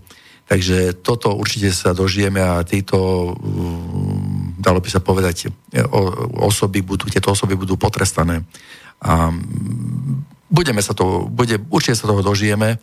E, tak, ak sa stalo v Nemecku e, v 40 rokoch, kedy boli súrodenci Šol, Šolovi sa volali brata, sestra, avizovali nástup vojenskej mašinérie, že bude vojna roznašali letáky po... Biela rúža. Biela, akcia Biela rúža. Boli vyhlásení za konšpirátorov a e, boli vyhlásení za, e, za nebezpečných e, a dneska, dnes majú v Mníchove pamätník a majú pomenované námestie, pomenované námestie po nich. Takže dožili sa určité rehabilitácie Čiže na, jednej, na, na, v prvom počiatku boli zločinci, konšpirátori a neprajníci systému, takže ja verím, že táto doba pominie. E, bude to veľmi temná, bude označená ako, veľmi, ako veľmi temná táto doba. Ja som teraz povedal, že žijeme v e, veľmi hlbokom stredoveku, hoci stredovek nepovažuje za temný, ale dobre, sme, tak sme sa učili v škole, takže nebudem to teraz spochybňovať. E, na to bude možno iná relácia, ale toto je skutočne vrchol a rok 2020, také magické číslo, stoja pred, pred nami voľby do parlamentu. Takže som zvedavý, že do akej miery skutočne príde k tej veľkej manipulácii alebo ja neviem, k veľkej mystifikácii a e, zločinnosti a tak ďalej a tak ďalej, pretože vieme, že vznikajú niektoré politické strany e, len preto, aby očerpávali hlasy. Ano, a sú dokonca financované e, zo zahraničia a e, to je konkrétna akcia e, určitých e, korporátnych firiem, ktoré tu majú svoje obrovské záujmy, majú svojho človeka. Takto vznikla aj Čaputová. jednoducho proste mať človeka, ktorý bude schvalovať a bude podpisovať e, a, a zákony, a, ktoré budú im vyhovovať bude posielať, ja neviem, našich vojakov na e, taký alebo onaký front, e, budú sa nakupovať stíhačky, bude sa kupovať technika a tak ďalej a tak ďalej, bude menovať sudcov e, a tak ďalej. Takže tu je obrovská plejáda vecí, e, ktoré potom oni môžu takto z pozadia ovplyvňovať. A toto sú tie veci, ktoré, e, ktoré e, určite sa vykryštalizujú a dožijeme sa ich. Áno, presne tak. Ja nadviažem na to financovanie rôznych politických strán. Teraz si zoberiem na mužku politickú stranu Dobrá voľba, ktorú vedie Drucker. Drucker, ktorý zlyhal ako minister vnútra, ako minister zdravotníctva a ako riaditeľ Slovenskej pošty. Drucker je zlodej, klamár a nastrčená figurka mafie do politiky, pretože, tak ako Peter rozprával o tom financovaní politických strán, tak Druckerovú stranu Dobrá voľba a celú predvolebnú kampaň a reklamu financuje smerácky obchodník so zbráňami Výboch. Politická banda Dobrá voľba je banda prisluhovačov a kolaborantov skorumpovaných politikov. Takže to je smerácká mafia číslo 2, tzv. smerácké Bčko. Drucker a Dobrá voľba. A ďalšie, presne tak, Slovensko potrebuje bielu rúžu. Veľmi veľkú, silnú bielu rúžu potrebuje Slovensko, tak ako to bolo v tom období, o ktorom rozprával Peťo pretože predsa to všetko, čo teraz sa deje, na čo poukazujeme kriticky, vyhovuje štátnej mafii, ktorej pevným prvkom je Kiska, Čaputová, Fico, Bugár, Danko a ďalší a ďalší skorumpovaní politici. Celá smeracká oligarchia a celá vládna banda a jej tzv. opozícia v úvodzovkách v parlamente a prezidentskom paláci. Štátna mafia politická čvárga a zberba tam hore, oni proti sebe nepôjdu, lebo oni sa všetci navzájom potrebujú, aby boli nedotknutelní a beztrestní. Do hrobu si nič nezoberú, to je holý fakt. Ale rodiny majú dávno zabezpečené minimálne do 5. pokolenia a naučené žiť spôsobom takým, ako majú oni sami zaužívané. A to je mafia, korupcia, kšefty, zlodejina a podobne. Oni potrebujú iba a len jedno. Aby štátna mafia ovládala štátny korupčný systém, aby dookola rabovali a drancovali našu republiku. Aby mohli ľudí zdierať, okrádať, zotročovať a vykorisťovať. A aby policia, súdnictvo, prokuratúra, úrady, tajná služba, politické mimovládky a prorežimové médiá zabezpečili štátnej mafii to, aby ľudia držali hubu a krok, poslušne platili dane a poplatky, odvody, predražené exekúcie. Iba ten, kto to, toto všetko pochopí, vie, prečo tu je mafiánsky režim, politická žumpa a totalita a prečo nebola vyšetrená a odsudená kriminálna kauza Gorila, ktorá je súčasťou celej zločineckej pavučiny a mafiánskej chobotnice a rozbujnenej politickej korupcie. Ja by som len k tomuto dodal, že ľudia za tieto danie, čo platia, za tú ochotu, že sa kladajú tomuto systému, dostanú sociálne balíčky. Ako dneska som počúval Fica, že dochodci dostanú zadarmo vlaky, že za euro 20 dostanú na obed ľudia, všetci, že je to... Nič není zadarmo. No však presne tak, takže za túto vďaku máme sociálne balíčky. Každý kričí, nechcem spomínať zase ten socializmus, ale každý kričal, že aká to bola totalita, aké bolo, ako to bolo zlé. Nech mi niekto povie, či potreboval nejaký sociálny balíček. Čo nebolo doma, sa vypestovalo, upieklo sa a ľudia žili. Takže ďakujme solidárnej vláde alebo sociálnej vláde, za to, že máme sociálne balíčky za 30 rokov novej demokracii na Slovensku. Takzvanej, takzvanej demokracie, hej, ktorá sa maskuje, že demokracia, pritom je to politická žumpa a totalita. Peťo, nech sa páči. Ja len poviem takú, ako výtvarník k tejto veci, takú, takú obrazovú prílohu by som si dovolil priniesť, že, e, lebo tu je veľa kritikov na socializmu, potom veľa kritikov je tu na súčasný systém, nevieme sa dohodnúť. Ja len poviem takú vec, že vtedy, keď sme si kúpili jablko v obchode, tak bolo také, aké bolo, ale malo obrovskú vôňu a chuť. Vtedy, keď sme pili mlieko, tak to mlieko skutočne bolo mlieko a malo smotanu, malo to neskutočne dobrú chuť. Dnes som bol v jednej takom reťazci, kde bolo asi 10 druhov jablok, môžem zodpovedne povedať, že z každého, keby som ochutnal, žiadne nechutí. Ano? Nemá to chuť. Plno pesticíd. To sú veci, ktoré by sme si mali uvedomiť, že radšej nech máme jedno jablko, ale nech je chutné. To, keď sa jedlo, tak to voňalo. To, keď sme dali na pec, tak to, e, keď sa piekli tie jablka, tak to voňalo. Dneska ja som si dal jablko na také kachle, také a vôbec, vôbec to nemalo žiadnu vôňu. A toto prežívame dneska, že veci nám sú predkladané e, talafatky, ktoré vôbec nemajú zmysel, nie že chuť alebo vôňu.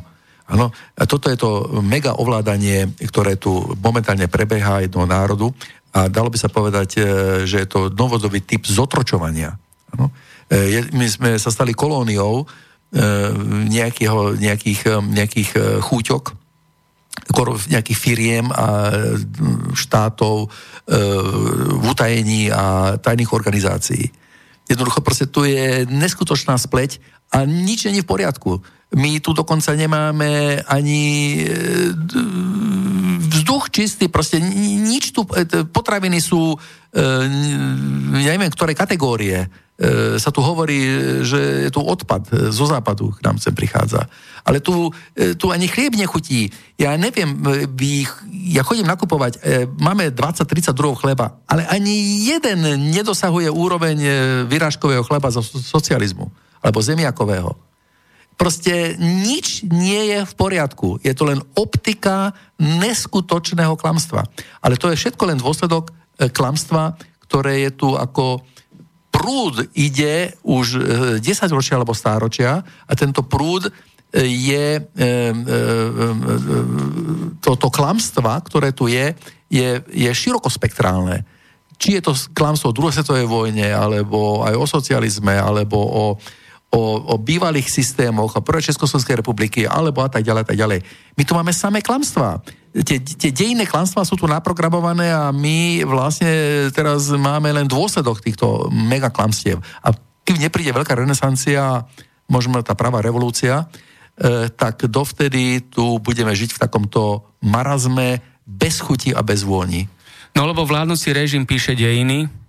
E, tak výťazí, výťazí píšu dejiny a sme svedkami toho, e, že tieto, tieto dejiny e, sú v učebniciach dané, máme ich ustálené, či to je e, dejiny o Slovenskom národnom povstaní alebo v svetovej vojne, kto bol víťaz, kto bol porazený, je, sa to zahmlieva.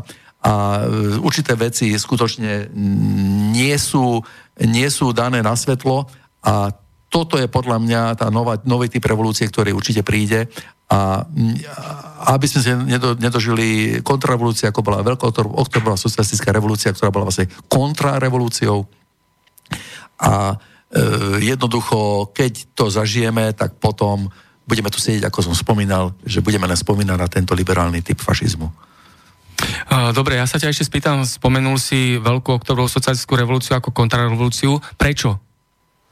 A z akého dôvodu? No tak e, ono, to, to by sme mohli mať jednu reláciu. Tak skrátke tak, povedať. Skrátke poviem, e, bol to samozrejme prevrat bolševikov, E, proti, e, dalo by sa povedať, určitým hodnotám, ktoré boli. E, bol, skončil, skončila monarchia cárizmu, 300-ročná, jednoducho ho donútili, donútili Nikolasa, Nikola, Nikolas, Nikolas II. Mikuláš. Mikul, Mikuláš, prepáč, Mikuláš II bol donútený podpísať raz a navždy, že nebude ani jeho následníci, nebudú už jednoducho žiadni, aj Romanovci, proste ne, že nebudú mať žiadnu, žiadnu následnosť Um, bolo to zorganizované z zahraničia, Lenin dostal podporu určitých, um, dalo by sa povedať, skupín bankových, e, ktorí mali záujmy, e, boli tam záujmy z Veľkej Británie, e, ako Anglicka, ktorí mali slobodomurárske určité záujmy, ktoré si chceli presadiť.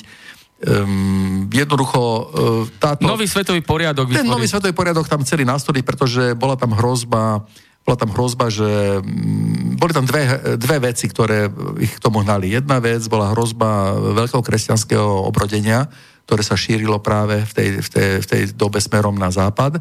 A potom um, obrovské územie s nerastnými bohatstvami, ktoré vlastne si chceli podmaniť. Takže viac menej jedno s druhým a použili na to svojich agentov, môžeme o tom hovoriť jednoznačne, to boli agenti, ktorí, ktorí e, tam pôsobili, boli to komisári, ktorí boli nasadení práve na tieto, na tieto čistky, aj na tieto e, zverstvá, ktoré tam boli páchané. Samozrejme boli e, páchané pod rúškom alebo pod, pod toleranciou týchto západných mocností, ktoré ich vlastne vytvorili. A toto je e, obrazom, obrazom e, a, a tie dôsledky samozrejme my musíme teraz e, e, si užívať. No presne tak, lebo dnešná situácia nevznikla ani včera, ani pred rokom, ani pred piatimi rokmi. Vždy, vždy to musíme cez minulosť vidieť a táto minulosť je, je naschval zahmlievaná, aby sme neprišli k nejakému povedomiu, aby sme my jednoducho e, nevedeli stať z toho popola, aby sme boli stále e, otroci a, e, boli by sme, aby, aby sme pod to čižmou e, boli jednoducho tlačení k zemi. Ja ešte doplním jednu vec, že títo bolševici brutálne a zversky pozabíjali celú cárskú rodinu Romanovcov. Tá bola napríklad z e, tajných služieb. E, no vieme, vieme, vieme za tým bol Deržinský, hej, Čeka, Čerezičajná komisia, ktorá, ktorá to, to, boli, to boli priamo napríklad, oni by to neurobili, ale bol to priamo napríklad likvidovať. No. A ten príkaz musel niekde vzniknúť, tiež nebol sám od seba? Ten príkaz, raz sa k tomu budeme, nechcem to teraz otvárať, ale budeme sa k tomu vracať.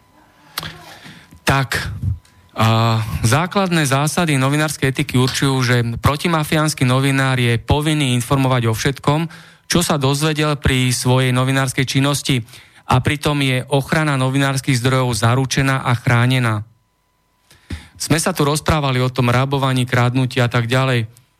A všetky peniaze, ktoré oni nakradli a majú na tajných účtov vo Švajčiarsku, to sú Lajčák, Kiska, Budaj, Kňažko, Danko, Bugár, Kaliňák, Fico, Lipšic, Hlina, Gálko a mnohí ďalší skormovaní politici, ktorí iba kradnú a klamú. Dá sa s tým niečo spraviť, keď už peniaze si takto dávajú do zahraničia na utajené účty? Ja by som... Dá sa s tým spraviť. 2020 budú voľby, ľudia sa musia rozhodnúť, čo vlastne chcú či to chcú ustrihnúť, alebo či to bude pokračovať ďalej. Či vymeníme mafiu jednu za druhú mafiu. Či zlodej vymenia zlodejov? Presne tak. Alebo naozaj o, bude lepšie Slovensko? Tak by sa to dalo povedať? Presne tak, ale podľa mňa, podľa mňa vymenia zase zlodeji zlodejov. Ja ako poslanec v komunálnej sfére m, môžem len povedať toľko, že sa dejú tieto veci aj e, na tejto platforme, že e, Častokrát e, tí kandidáti, ktorí sú buď za poslancov alebo za primátorov, chcú obrovskú zmenu, pretože ten stav už je, e, dalo by sa povedať, e, kritický.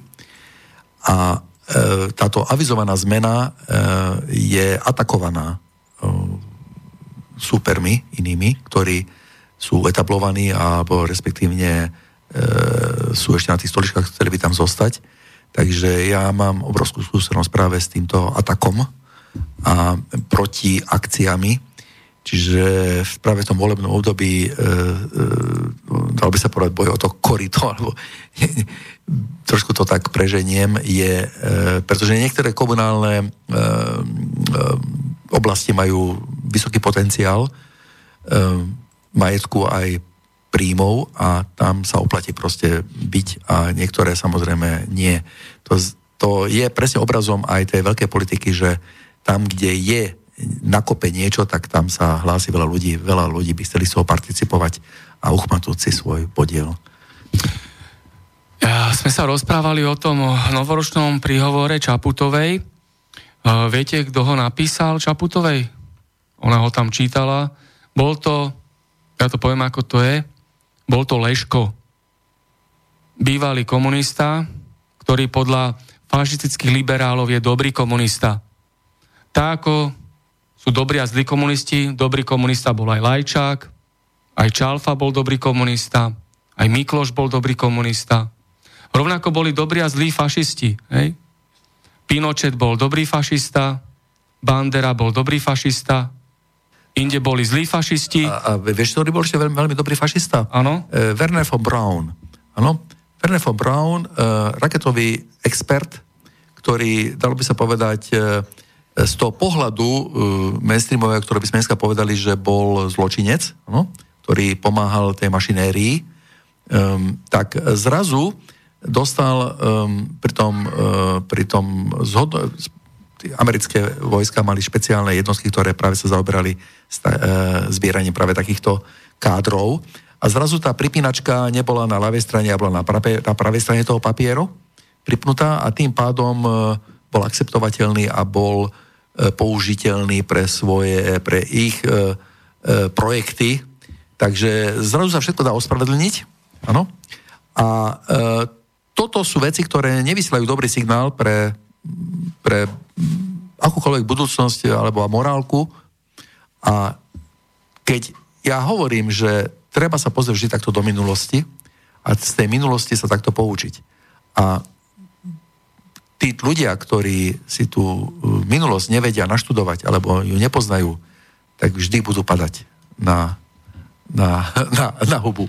Ja len doplním, že podľa USA boli dobrí fašisti a zlí fašisti aj v nemeckej tajnej služby, služby z obdobia druhej svetovej vojny. Sicherheitsdienst, hej, čo bola ss tajná služba a Abwehr, čo bola nemecká rozviedka, pretože množstvo týchto nemeckých fašistov využívala CIA. Ano.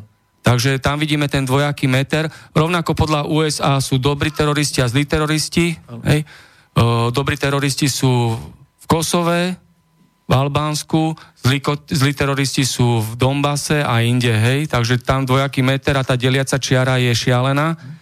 No a... E, Prepač, ešte potom, prečo sa neučíme v škole napríklad, že Apollo, e, projekt Apollo, hej, e, let na mesiac, alebo ja neviem kam ešte, prečo e, nie je označovaný ako fašistický? Áno, to vďaka rakety ano, a motory boli vďaka ano, ano. fašistom z Nemecka. E, však oni vlastne e, zobrali si tie motory a patenty. E, ja som už spomínal, že dokumentov bolo 3000 tón, ktoré si e, Američania zobrali. A nepovedali nikomu nič, že si zobrali. Takže ja hovorím, let na mesiac bol fašistický. Máme telefonát na linke. Všetko dobré z Bratislavy? Halo. Halo, dobrý večer, Skala Húňa, to do práce Slovenska. Áno, nech sa páči, Stano. Zdravím, pos, pozdravujem ťa, očúvaj ma. Tak e, vlastne, keď si chcem niečo vedieť o tom, vlastne o tom štrajku, ja chcem len pripomenúť jednu vec, že dneska sme boli na magistráte, boli sme to vybaviť, boli sme u, policaj, u policajtu, akože vysli nám street, nemôžeme povedať nič na magistrát, nemôžeme povedať ani na policiu nič, chovali sa k nám slušne, myslíme si jednu stále jednu jedinú vec, že pravdepodobne už pochopili aj oni tú situáciu vlastne, ktorá dneska je nastala a momentálne nastáva vlastne ohľadne mytného tendra, mytného systému, kde sme stáli v roku 2010 na Ružňavskej a pripomínali sme jednu vec, že tento mytný systém nie je transparentný. Trápi nás jedna jediná vec a to nás vlastne trápi to, že 45% bral Skytor a vlastne ďalších 45% brala Národná ďalničná spoločnosť, len 10% vlastne išlo e, do ciest, do výstavby ciest a vlastne na údržbu ciest. Toto nás strašne trápilo, pretože my hlavne, hlavná páka dopravná, vlastne tam platí tieto peniaze a my potrebujeme peniaze ne pre súkromné účely, pre súkromné firmy, ale potrebujeme hlavne peniaze na budovanie nových ciest a nových diálnic. Toto je naša základná podstatná vec a tým by sme chceli aj vyzvať vlastne všetkých občanov Bratislavy a okolí Bratislavy, aby nás tento došli podporiť 7. vlastne prvý. Začne to zhruba o nejaké 11. z Rožňavskej presun, eh, ne, od, ne z Rožňavskej, ale na Zlatých pieskoch. Odtiaľ sa vlastne presunieme kolem 11. hodiny, počítam, že tak kolem 12. Asi pravdepodobne dorazíme na Rožňavskú ulicu, tam vlastne, kde sme boli v roku 2010, kde sme pripomínali, že tento systém a toto my to nie je transparentné a tam by sme chceli vlastne vyzvať premiéra tejto vlády a prípadne aj premiéra parlamentu, s tým, aby sa tam dostavil a vlastne vysvetlil nám, občanom a vlastne všetkým, tí, čo tam budú, vysvetlili, jak je možné, že k takémto pochybeniu v roku 2010, vlastne v 2009 vlastne došlo, hej, že není mysliteľné, aby si niekto bral z mytného systému 45% a vlastne ďalších 45% sa vlastne strátilo. No koľko to je peňazí? Dobre, koľko to je peňazí orientačne, o koľko peňazí ide? Čo doteraz robil Pelegrini, že sa neurobili nápravy a opatrenia, aby sa to zmenilo? A čo, čo, čo je cieľom toho, toho štrajku? Čo chcete dosiahnuť, či chcete riešiť len dôsledky, alebo chcete odstrániť príčiny, ktoré spôsobujú to, že je rozkrádaný mýtny systém. Tak, my potrebujeme odstrániť aj príčiny, pretože není mysliteľné, že tam dopodpísal zmluvu v roku 2009 nejaký pán vážny s pánem Chomu, e, nelúbi sa nám jedna jediná vec, že e, mala by tam byť trestnoprávna zodpovednosť a kto podpíše nevýhodnú zmluvu, tak je to jedno pro mňa, nech si ide sednúť do base, hej akože ja som súkromník a ja keď podpíšem nevýhodnú smluvu, tak z mojich peňazí to ide a toto ide z našich daní. To, to sú dve rozdielne veci. Ja keď No ale oni majú všade svojich ľudí, oni nebudú sami seba vyšetrovať. Tak, Ako reálne tak to oni, vidíš? Oni, oni, tak oni, oni môžu mieť svojich ľudí, ja si myslím, že tu sú ľudia úplne už dneska aj nejakým spôsobom inačí na to sa dívajú. A fakt by som bol rád, keby vlastne títo ľudia nás došli podporiť, aby vedeli vlastne, že my bojujeme za nejakú správnu vec a nesedeli doma na prdeli a ukázali vlastne týmto zlodejom, týmto podvodníkom, že takáto situácia, ktorá momentálne nastáva, tak by sa malo okamžite riešiť a ten, kto je za ňu zodpovedný, pro mňa nezavražiť, mne to je jedno, hej. Len jedná sa tu jednu jedinú vec, že my ako občané nemôžeme na tieto veci doplácať, lebo je to naša budúcnosť a je to naša budúcnosť našich detek. Hej. Takže nechceme, aby sme my vlastne mali rozbité cesty, rozbité diálnice, e, ja neviem, peniaze navyši na súkromné firmy, tak by sme potrebovali, aby aj na mladí ľudia, a vyzývam všetkých mladých ľudí a vyzývam vlastne aj tých motoristov, ktorí vlastne bráňa po týchto cestách a jazdia s týmito osobnými vozidlami, aby sa fakt zúčastnili a tam vlastne nejakým spôsobom prejavili svoj názor. Hej. No to znamená, v útorok 7. januára to začína a o koľkatej a kde? 7. januára po 12. hodine by sme ich prosili, aby sa všetci títo ľudia zúčastnili na Ľudňanskej ulici. Tam vyzveme vlastne pána Pelegriniho cez médiá a tam vlastne bude nejaká diskusia vlastne o tomto. Ďalší problém sú cestné dane. Vy to dobre víte, že Unia dopravcu Slovenska apeluje vlastne na cestné dane, preto lebo e, v Rakúsku, keď sa zavedol mýtny systém, tak cestné dane nám spadli o 50% dole, vlastne v Rakúsku, ale nám nespadli nič, nám dokonca ešte zvýšili cestné dane, takže tam zase sa nejak nie, niečo stalo, kde si vlastne svoji, svoji ľudia na, napchávali svoje vačky. Hej, a keď má pán premiér peniaze, poviem, trika štátne rozpočte tým, že má 200 miliónov v rezervnom fonde, tak nech sa páči, aby som chcel vyzadať pána premiéra, nech nám dá nejakú korunu pre Boha. Na čo? To majú len narabovačky, keď potom náhodou budú mať ďalšie voľby, aby tie peniaze mohli zase minúť. Ako, rozumiete, potom niekto ide hentam, hentam, ale my podporujeme stále jednu jedinú vec. Myslíme si, že je to dobrá vec, malé a stredné podnikanie, Takže vlastne na té malé stredné podnikanie, tak je to v druhých krajinách, môžeme aspoň nejakú korunu získať, lenže problém je úplne niekde inde, vy to dobre víte, nechcem do toho plesť politiku, že vlastne všetky nadnárodné korporácie, ktoré my sme mali za dobu socializmu, nám rozkradli, teraz sa nám nastihli Fran- Francúzi, Nemci a ja my všetky tieto krajiny, pretože sme lacná pracovná sila. A pokiaľ budeme lacná pracovná sila a budeme žiadať to, že aby nám pridali nejaké platy, tak oni sa otočia a pôjdu na Ukrajinu alebo pôjdu, poviem príklad, kam do Rumunska, už sa stiahujú dneska. Že Dobre, takže tuto vidíme... Áno, áno, vidíme, že je zlá situácia v rezorte dopravy, ktorú, ktorú chceme riešiť takouto verejnou akciou, verejným podujatím. Ďakujem za informáciu, Stano, to bol podpredseda Únie autodopravcov Slovenska. Slovenska.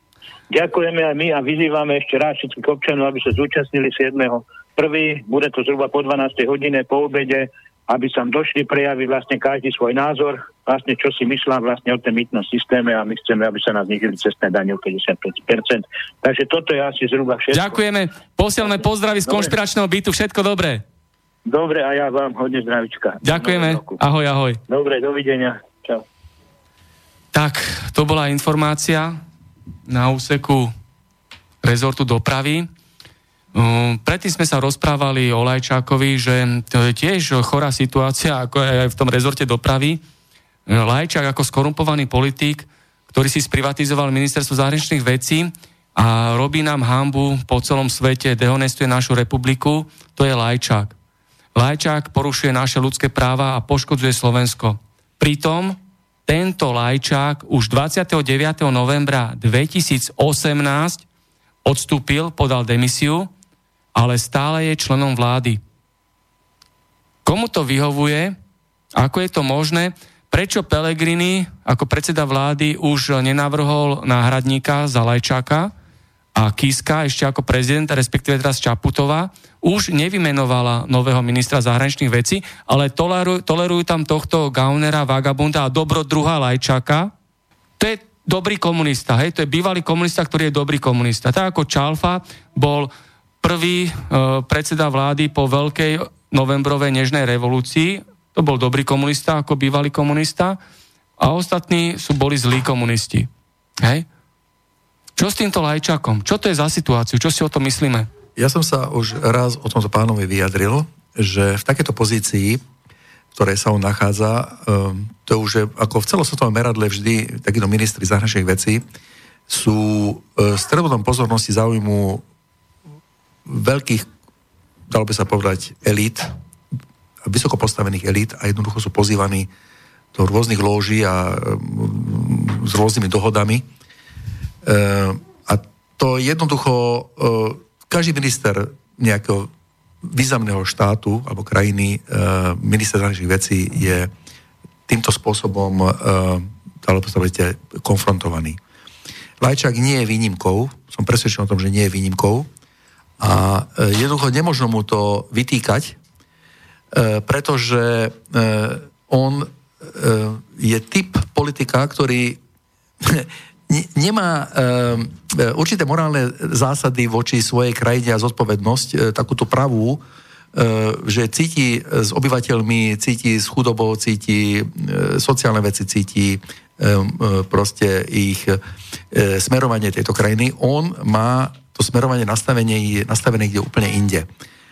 To znamená, že my, my s tým už nič nepohneme. Tam to je mašinéria, a, ktorá, je, ktorá je schválená ešte Bruselom. E, to znamená, že tam sú určité dohody, či sú to e, legálne, alebo mm, tieňové, alebo sú za zavretými dverami urobené, to už je teraz jedno, ale v každom prípade tento človek e, im slúži a táto táto, e, táto vec im je veľmi zásna, pretože takisto, jak naša prezidentka je tam preto, aby slúžila týmto elitám. A preto dostane aj ten novoročný prejav predpísaný, preto e, sú všetky veci e, už dopredu dané, to, čo treba povedať, pretože tá mašinéria, tento kolotoč proste sa točí ďalej podľa ich taktu a ich e, otáčok, ktoré no, oni, oni vlastne nastavili. No presne, preto Čaputová dostáva množstvo rôznych zahraničných ocenení, pritom nemá žiadne výsledky a je to prezidentka s, najšle, s najslabším mandátom, však necelá štvrtina ľudí jej dala súhlas, aby bola prezidentka a kde príde, tam dostáva rôzne ceny, ocenenia, hej, však to je taký kult osobnosti. Ale to, to, to, to, toto nič nie je nové pod slnkom. Zoberme si e, obyčajnú nejakú firmu, e, ja teda hovorím o nejakom príklade, kde riaditeľ um, si donese novú sekretárku, nejakú mladú, peknú, šikovnú. A zrazu táto mladá sekretárka uh, uh, za dvojmesačné uh, dobu odpracovanú zrazu dostane uh, obrovské prémie, dostane uh, nové auto firemné uh, a tak ďalej a tak ďalej. A vôbec nemá žiadne zásluhy vôbec nemá žiadne zásluhy. A to znamená, že toto sú uh, príklady zo života. To nie je niečo, čo sme si teraz vymysleli. Čaputová nie je proste ochraň, uh, nie, nie je výnimkou, to nie, nie je prvá žena na svete, ktorá si užíva takýto, takýto honor. Proste samozrejme, že to je schválené e, s týmito elitami a tým pádom e, vlastne ona e, sú, je, je vlastne uvoľnila sa, uvoľnila sa reťaz ocenení, tým pádom vlastne všetci deklarujú týmto oceneniami, že je, my ju schvalujeme a my chceme, aby tam bola. Ano? To, a to je presne o tom to celé je, že táto mašinéria svetového nového poriadku má svoje chápadla a má svoje, dalo by sa povedať, signa- vysiela signály Áno? A toto je presne o tom to celé je. No, taká istá situácia je v Nemecku Merkelová, kde z bývalej komunistky, funkcionárky FDJ, čo bola mládežnícka organizácia komunistickej strany v Nemecku, a e, spolupracovničky Štázy, čo bola východonemecká tajná služba, sa zrazu stala kresťanská demokratka a je peckovaná Spojenými štátmi americkými. Merkelová, hej. Na Slovensku môžeme si spomenúť na Radičovu. Radičová bola predsedkynia vlády a pritom jej stranický šéf bol Zurinda spolu so svojím poskokom Miklošom. Hej? Takže ona tancovala toľko, koľko oni dvaja čurali. Hej? Takže to je, vidíme tie anomálie, ktoré potom padajú na každého obyvateľa v tej ktorej krajine. Ako vidíme, e, ženy sú v nástupe, či je to v Európe, vidíme, že aj Európska únia má teraz svoju predsedničku. E, sú možno ľahšie ovládateľné a ovládateľné nejakým spôsobom E, majú na nejaké, nejaké páky, na Merkelovú určite, jej minulosť je evidentná. Um, treba si vyhľadať um, na internete, určite sú nejaké informácie, kto by chcel viac vedieť. Um, sú tam skutočne veľmi dobré články, možno niekto z ruštiny by si vedel preložiť, alebo aj neviem, z Nemčiny. Um, je to veľmi zaujímavé čítanie, má skutočne veľmi bohatú minulosť, takže nie je náhodou, že tam je je dobre robí školená, to, čo robí. je školená a nehovoriac o tom, že podlieha tzv. kancelárskému aktu, ktorý je, ktorý je tajná dohoda medzi Spojenými štátmi a Nemeckom, takže ona vlastne je poslušná. Nič není lepšie pre takéto krajiny, e, ktorá má najväčšiu vojenskú základňu na svete, je v Nemecku, Rammstein, takže viac menej e, mať takúto poslušnú ovečku, takže nie k tomu čo dodať. Máme mail v poštovej schránke. Dobrý večer do konšpiračného bytu. Šťastný, zdravý a spokojný nový rok prajem. Je podľa vás Kotleba sluhom Vatikánu? Je Harabín čistý alebo niekto tajný za ním stojí? Ďakujem za odpovede, pýta sa posluchač Miro z Rožňavy. Čo k tomu? Noro? Tak čo sa týka Harabina, či je čistý, tak čo som sa o ňom dočítal, bol už za komunistov vlastne sudcom na trestnom súde, potom bol pri, Mečiar, pri Mečiarovi, pri Ficovi, takže každý, každý by si mal spraviť na neho nejakú mienku. Teraz je síce veľký vlastenec, založil aj stranu, či je veľký vlastenec, či není veľký vlastenec. Každý si urobte mienku vlastne za jeho prácu, čo teraz vlastne robil pri týchto politikoch. No Harabin dokonca ani stranu nezaložil, ale ju prevzal už hotovú a premenoval ju. A čo s tým e, od tou otázkou, že je podľa vás Kotleba sluhom Vatikánu, čo sa pýta Miro z Rožňavy? Podľa mňa nie. Podľa mňa Kotleba vlastne e, ten problém, ktorý sa tu naskytol, vlastne ho dal hore. A vlastne tak vznikol vlastne aj Kotleba. Tiež ho niekto sponzoroval a vlastne chytili sa nejakého problému, ktorý tu je, ktorý sa neriešil a nerieši a tak vznikol Kotleba. Peťo, nech sa páči. Odhľadnúc od týchto nálepkovaní, pretože každého sa dá nejakým spôsobom nálepkovať, a chcel by som ešte prizvukovať, že každý politik má nárok aj trošku sa vyvíjať, hoci na Slovensku vidíme stagnáciu politikov, e, majú 30 rokov staré zastaralé názory, alebo ja neviem, 20 rokov zastaralé názory a stále opakujú, verklikujú to isté. Politika je dynamická, e, niekde sa vyvíjame, a preto majú e, nárok. Ja som za to e, uznať to, že niektorý politik skutočne na, svoju, na svoj vek príjme aj iný názor a vie povedať, áno, chybili sme v tejto veci. Sú známi aj tí západní politici.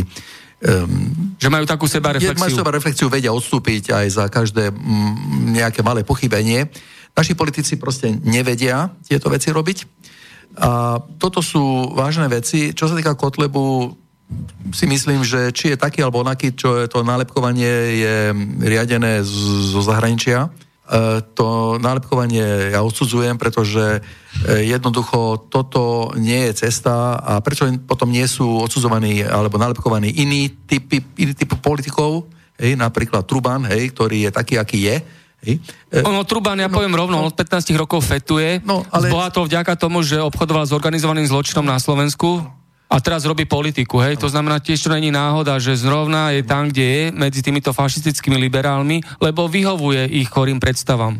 No jednoducho proste máme tu človeka, e, ktorý teraz viac menej e, osobe Kotlebu, ktorý má nejaké zásady a tie im nevyhovujú. Samozrejme, ten v jeho programe vystúpenie z NATO a e, z tejto zločinskej organizácie tá im nevyhovuje, takže dostáva, dostávajú obrovské dotácie na to, aby, ho, aby bol likvidovaný, nalepkovaný a tak ďalej a tak ďalej. A nie si každý robí svoj názor, a ja jednoducho len hovorím, že e, ten volič, ten, ten volič určite, určite bude vedieť, e, alebo nebude vedieť, e, s tým musíme samozrejme žiť, ale v každom prípade voľby ukážu teraz, kde asi by sme, ako to povedomie celé volebné a politické, kde, ako Slovensko sa nachádza. Takže Peťo si myslí, že voľby vyriešia niečo lepšie pre Slovensko? Ja e, mám také tajné želanie, že, e, že by som chcel tomu veriť. A s týmto želaním aj ráno vstávam a mm, dúfam, že, e, že to tak bude, pretože ten, ten extrémny, silný záujem zahranič, zahraničia o naše slovenské voľby je skutočne srdcervúci a to ich nastolenie tohoto liberálneho fašizmu e, na veky vekov a nikdy inak, e, si to vyzerá tak, e, je, je žalostné a by som povedal, že týmto pádom je moje zbožné želanie, že voľby by mohli niečo zmeniť. A taký plán B, že budú predčasné voľby po týchto voľbách, že dosť skončia voľby neriešiteľne, hej, že sa... Čo no, si o tom myslíš? Takto, tie, tie voľby samozrejme majú svoju, majú svoju genézu alebo nejakým spôsobom aj nejakú, e, nejaký futurizmus, ktorý sa tu potom e, vykryštalizuje. Môžeme mať variantu aj patovú, môžeme mať aj úradnickú vládu, ktorá by bola katastrofou pre Slovensko. No lebo tu by menovala Čaputová. No to by bola absolútna katastrofa, takže ja skutočne vyzývam voličov, aby si uvedomili, že kde, ako, kam fúka vietor a. Alebo ako hovoríš, voliť menšie zlo, aby no, nebolo horšie? Jedno, jednoducho toto, tá úradnická vláda zabije Slovensko, zaklincuje ho na desiatky rokov a z tohoto sa budeme veľmi ťažko dostávať z tohto. Z tohto Noro, a tvoj dna. názor? E, môj názor na voľby je taký, čo som nedávno čítal, keby voľby mali niečo zmeniť, tak ich dávno zrušia. To je môj názor. No, tak e, preto máme nespravodlivé, neslobodné a nedemokratické voľby, pretože tie voľby sú postavené čisto na biznise.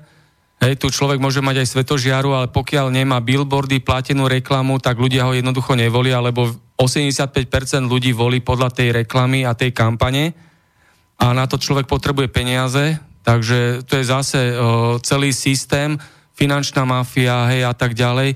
Tie nespravodlivé podmienky do volieb sú tak nastavené, že tam bežný človek, respektíve ľudia, ktorí sú neskorumpovaní a nemafiánsky, tam majú ťažký prístup a potom dochádza k tej situácii, že zlodeji striedajú zlodejov, hej, že vidíme od o, x rokov, že to tak stále ide dokola, ľudia len potom hromžia, sú nespokojní, hm, tak Mali sme tu reláciu o parlamentných voľbách e, minulý rok, teraz v decembri nedávno, Eh, kde sme preberali problematiku parlamentných volieb, či sú slobodné, demokratické a spravodlivé a či bude lepšie na Slovensku. Takže kto má záujem, si to môže vypočuť v archíve. Veľa zaujímavých informácií z iného súdku tam odznelo.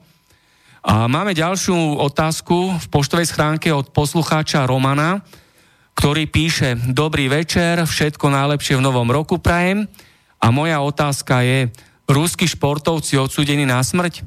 Vada, gestapo športu, Čaputová, sudca Slovákov. Nepočúval som síce od začiatku, s pozdravom posluchač Roman. Vieme na to zareagovať? Čo? Ja som niečo počul o tom dopingu, vlastne kvôli čomu ich vlastne diskvalifikovali, týchto ruských športovcov. Či je na tom niečo pravda, alebo ne, to ťažko posúdim ja. Tam bol skôr nejaký geopolitický záujem. A ja si myslím. Peťo? No na to poviem takú príhodu, ktorá sa stala um, za olympijských hier v Nemecku v 36. boli, myslím tie olympijské hry, že v 36. Tam už olympijský výbor um, už mal svoje chápadla, už, už dalo by sa povedal, dalo by sa povedať, že už bol ovplyvňovaný uh, uh, vtedy elitami a zakázal, uh, zakázal určité veci. Napríklad mali sme tam, uh, bol tam jeden športovec uh, čiernej pleti, uh, ktorý, o, jak sa volal? Owen sa volal, myslím, že? Ten mal veľké úspechy a vzniklo tam dokonca medzi Adolfom Hitlerom vzniklo priateľstvo medzi nimi. Toto bolo utajované a dokonca zakázali Adolfovi Hitlerovi, aby vôbec podával výťazom ruky ako, vtedy, ako Bundeskanzler. E, a týmto pádom vlastne už sa miešali do, e, do, do, do celých tých hier a vnášali politiku, politikárčili inými slovami. Takže viac menej e, mainstream zase hovoril, že tvrdil, že vlastne bol ako ako nejakým spôsobom v Nemecku nenávidený, čo vôbec nie je pravda, pretože sám ten to športovec vyhlásil pri, po prilete do Spojených štátov, že nikdy sa necíti lepšie ako práve v Nemecku, kde práve Spojených štátov vtedy zúril apartheid, takže vlastne on e, sa cítil ako človek. A toto sú veci, ktoré boli utajované, sú o tom dokumenty, takže vieme už z minulosti, že olympijské výbory sú, e, sú vlastne určitými skupinami komisí, ktorá ktorá vlastne e, manipuluje. Čiže nie je to pre mňa nič nové pod slnkom, že oni e, e, chcú vlastne ruských športovcov takto nejakým spôsobom eliminovať z tých hier. Hoci sa dokázalo, že nakoniec to bol podvod, už vyšli aj nejaké články, sa mi dostali do rúk, že viac menej boli to, boli to pod, bolo to podplatené. Takže toto sú veci, ktoré treba mať na zreteli. Tak no ja sa teraz pýtam, Tibor Gašpar. Čo vám hovorí toto meno? Tibor Gašpar. Noro. Bývalý policajný prezident, teraz samozvaný tzv. aktivista. No, alebo tak by som povedal, že obeď. Obeď vlastne systému, ako sa on teraz nazval. Uh, by som na ňom tak povedal. Zrazu poukazuje na všetko. Kde bol doteraz? Kde bol doteraz. A čo urobil ako prezident policie? Nič. Nič. Tak e, ja môžem povedať, že skorumpovaný policajt a mafiánsky prezident policie Gašpar a teraz tzv. falošný aktivista si okrem iného aj na Facebooku za peniaze politickej mafie a organizovaného zločinu robí svoju reklamu. Zločinecká oligarchia, pre ktorú robil Gašpar celý svoj policajný život, ho teraz sponzoruje. Dajme si otázku, prečo asi? Odpoveď všetci vieme. Teraz navyše si užíva Gašpar veľmi dobrý policajný dôchodok, k tomu si zobral veľmi pekné odchodné do civilu, plus sa dal do balíka na korupcia mafii, pre ktorú poslušne pracoval. Gašpar taktiež zabránil vyšetreniu kriminálnej kauzy Gorila. Sú známe fotografie, kde je Gašpar so svojím šéfom Kaliňákom, ktorý z neho urobil policajného prezidenta, a teraz Gašpar pre zmenu ochotne pracuje pre Kaliňákovú tajnú službu. Kaliňákovú súkromnú tajnú službu dokonca. To je neslychaná drzosť, že tento politický potkan Gašpar svojvoľne takto robí zo seba samozvaného aktivistu. Treba všetko zverejniť o tomto páchateľovi Gašparovi, ako aj zverejniť všetky policajné platy a policajné dôchodky funkcionárov a koľko berú a brali policajní žoldnieri a odchodné do civilu a samozrejme aj to, ako sú policajti prepojení na organizovaný zločin a politickú mafiu a ako slúžia tomuto prehnitému, skorumpovanému a totalitnému režimu.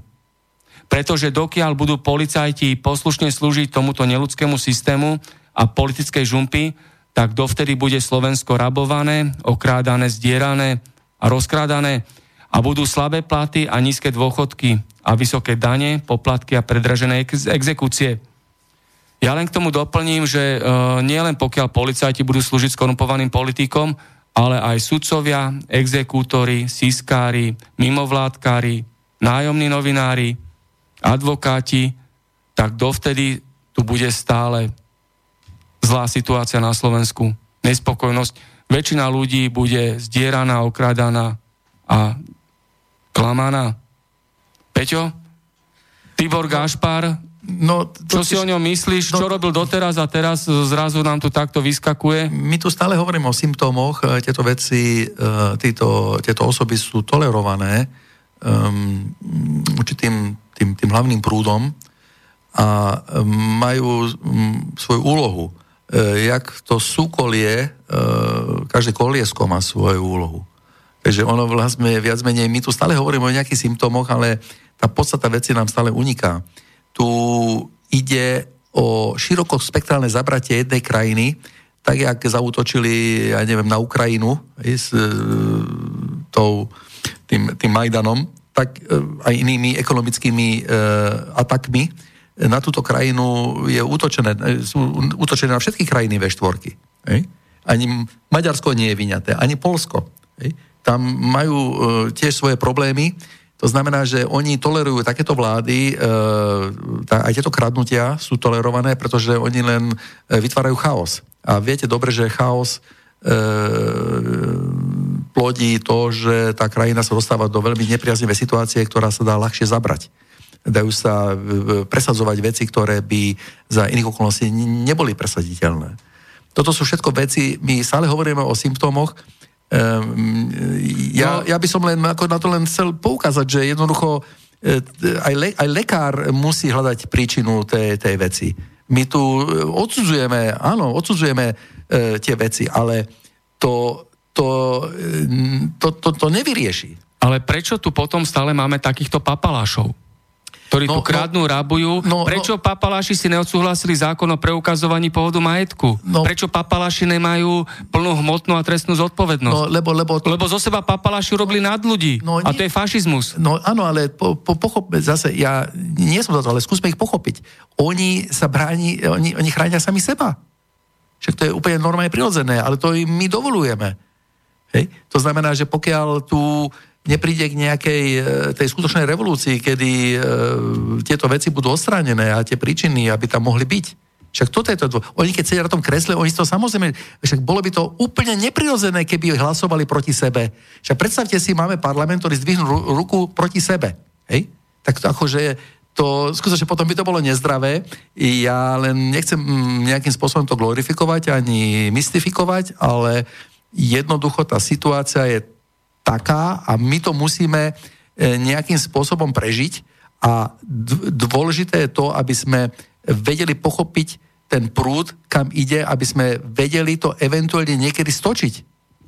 No, ja mám ďalšiu otázku. Uh, hovorí vám niečo meno Čaba Farago, bývalý šéf policie v Bratislave. Máme telefonát, dáme mu prednosť. Áno, pekný večer z Bratislavského konšpiračného bytu. Ahoj, Martin Zlacka. Ahoj, počúvame, sme vo vysielaní. Ja si to neviem vôbec naladiť, takže ani neviem, o čom sa hovorí, či vôbec vysielate. No, preberáme, aká je situácia na Slovensku a ako z toho von. No, však áno, veď to som predpokladala, no. že asi. Len skús, skús nám povedať e, krátko názor a krátku otázku, lebo už máme posledných 7 minút do záveru vysielania. Aha. No, keďže neviem, o čom sa hovorila, takže... No. no tak potom na budúce treba zavolať, vypočuť si a budeme vedieť. Dobre? Takže ďakujem. No. Všetko dobre z Bratislavy. Ahoj, ahoj. No, ja sa spýtam eh, Čaba Farago, bývalý šéf Bratislavskej policie, ktorý bol aj za Daniela Lipšica, aj za Kaliňáka, šéfom policie v Bratislave. Teraz robí policajného pridelenca v Budapešti, v Maďarsku. A čo spája Čaba Farago, Daniel Lipšic a Robert Kaliňák? Hovorí vám niečo kauza Lipšicové stádo? Keď bol skorumpovaný politik a skorumpovaný advokát Lipšic ministrom vnútra, tak e, zneužíval svoju funkciu tak, že nájomným novinárom z prorežimových médií, televízia za denník N, denník SME a tak ďalej, poskytoval rôzne policajné informácie a ministerské informácie k tomu, aby im dával politické príkazy, čo majú zverejňovať a ako majú zverejňovať. Bolo zverejnené, ktorým konkrétnym nájomným novinárom dávala aké informácie a ich vzájomná komunikácia. A táto kauza dostala názov Lipšicové stádo. Pretože Daniel Lipšic je utajený agent s krycím menom Lipstein a pracuje pre justičnú a exekutorskú mafiu a organizovaný zločin. Kauza Lipšicové stádo je teda iba len preto, lebo politická mafia chráni mafiu a zločinci si takto navzájom pomáhajú. Zaujímavý je fakt, že predseda, šéf politickej strany Sme rodina, Kolár, stále opakuje, že ak budú vo vláde, tak chcú Daniela Lipšica za ministra vnútra. Čo si o tom myslíte? Vieme, Kolár, kto to je obchodník so zbraniami, s drogami, mal byť dávno v base zavretý, dostal sa do politiky cez nakradnuté peniaze, má tam Čolinského, Krajniaka, to sú všetko ľudia z Lipšicovej mafie, ktorí pôsobili na ministerstve vnútra, keď tam bol Lipšic. Grendel je zase u Matoviča, hej, takže vidíme, ako ide tá chobotnica. No čo vy a Daniel Lipšic, aký názor na ňo máte? Teraz je advokátom v rôznych kauzách, hej, televízia Markíza o, a tak ďalej. Máme posledné 4 minútky, tak nejaké rýchle reakcie k tomu? Peťo, Noro? Nech sa páči. Tak čo k tomu dodať, keď Lipšic sa teraz ukazuje, aký je bojovník za práva, vlastne chce bojovať za ľudí. Pamätáme si na to vodné dielo jeho, jeho čakali potom chlapci s pištolkami, to sa tak tiež dýcho zabúda. Sa zmárili protesty proti gorile. Presne tak, presne tak. Ľudia dostali dobrú nakladačku. Nikto, nikto už o tom nepo, neho rozpráva, všetko je v poriadku, nič sa také nestalo. A vidíte, teraz máme tu človeka, ktorý sa chce znova stať, vlastne dostať do, do vlády. Takže čo čakať? Mafia vymení zase mafiu. Tak, presne tak. Peťo? No, ako hovorím, to sú užitočné, tzv. užitočné kolieska v tomto systéme. Um, tieto kolieska sú ošetrované, um, mazané um, olejom, aby sa dobre točili. Každý má svoju úlohu, každý má svoje číslo, každý má svoju minulosť a jednoducho to súkolie potom, keď sa točí, tak viac menej to vyhovuje, zase to niekomu vyhovuje. Ja už nechcem používať tie slovo elity, ale ako tu majú nad, navrh a mm, určite nedopustia tieto elity, aby sme tu mali vládu, ktorá by bola seriózna, ktorá by bola, slúžila ľudu a ktorá by vytvárala určitý, uh, určitú také prostredie, či ekonomické, politické, geopolitické, ktoré by bolo, ktoré by robilo obyvateľov šťastnými a nepripustilo by, aby žiadne zahraničné vplyvy tu kazili e, svojimi vírusmi, e, nazvime to vírusmi, E, našu klímu a naše prostredie a naše šťastie. To znamená, že toto je do budúcna e, taká výzva pre e, mladú generáciu, ktorá by chcela vkročiť do politiky, aby vedeli o tom, že takéto škodné prvky, ktoré tu v týchto kolieskách, aby, aby ich vymenili. Aby jednoducho to súkolie už nefungovalo, aby tá mašinéria strachu, E, vykradania a vojny a zločinu, aby jednoducho to prestalo. A toto je, dalo by sa povedať, výzva do roku 2020 pre voľby, pre budúcnosť, pre ďalšie desaťročia, ktoré tu budeme prežívať.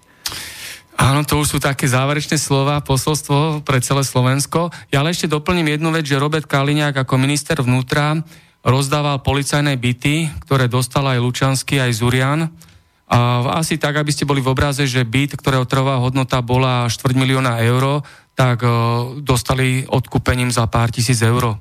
Takže takto Robert Kaliňák svojich policajných žoldnierov odmeňoval a odmenuje a ďalšieho nástupcovia, ako je Sáková, ktorá má prezivku Kaliňák v sukni.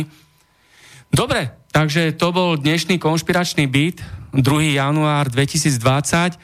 Ešte, Noro, nech sa páči záverečné slova a posolstvo. Čo chceš odovzdať poslucháčom Slobodného vysielača, relácie Konšpiračný byt, nech sa páči. Ja by som každému chcel povedať, nech si konečne dajú rúžové okuliare dole a nech niečo pre túto Slovensko, pre toto Slovensko niečo aj urobia. Nech nesedia, ako sa hovorí, že na prdeli doma. Tak, a ja veľmi pekne ďakujem ešte Peťo, niečo? Ja, ja len vyzývam e, všetkých e, občanov tohto, tohto národa, aby išli voliť, a hlavne mladých ľudí, aby neverili prieskumom, ktoré určite budú manipulatívne. manipulované. Už boli dané, e, základné kamene boli položené na manipuláciu, vieme o tom moratóriu, že? Takže viac menej choďte voliť, poprosím vás. Presne tak. A ja si želám, alebo želám celému Slovensku, aby zvíťazil zdravý rozum a dobré srdce pre nás všetkých. Lúčim sa pekne z Bratislavského konšpiračného bytu a prajem pekný zvyšok dnešného večera, ešte krajší piatok a úplne nádherný víkend. Všetko dobré. Táto relácia vznikla za podpory dobrovoľných príspevkov našich poslucháčov.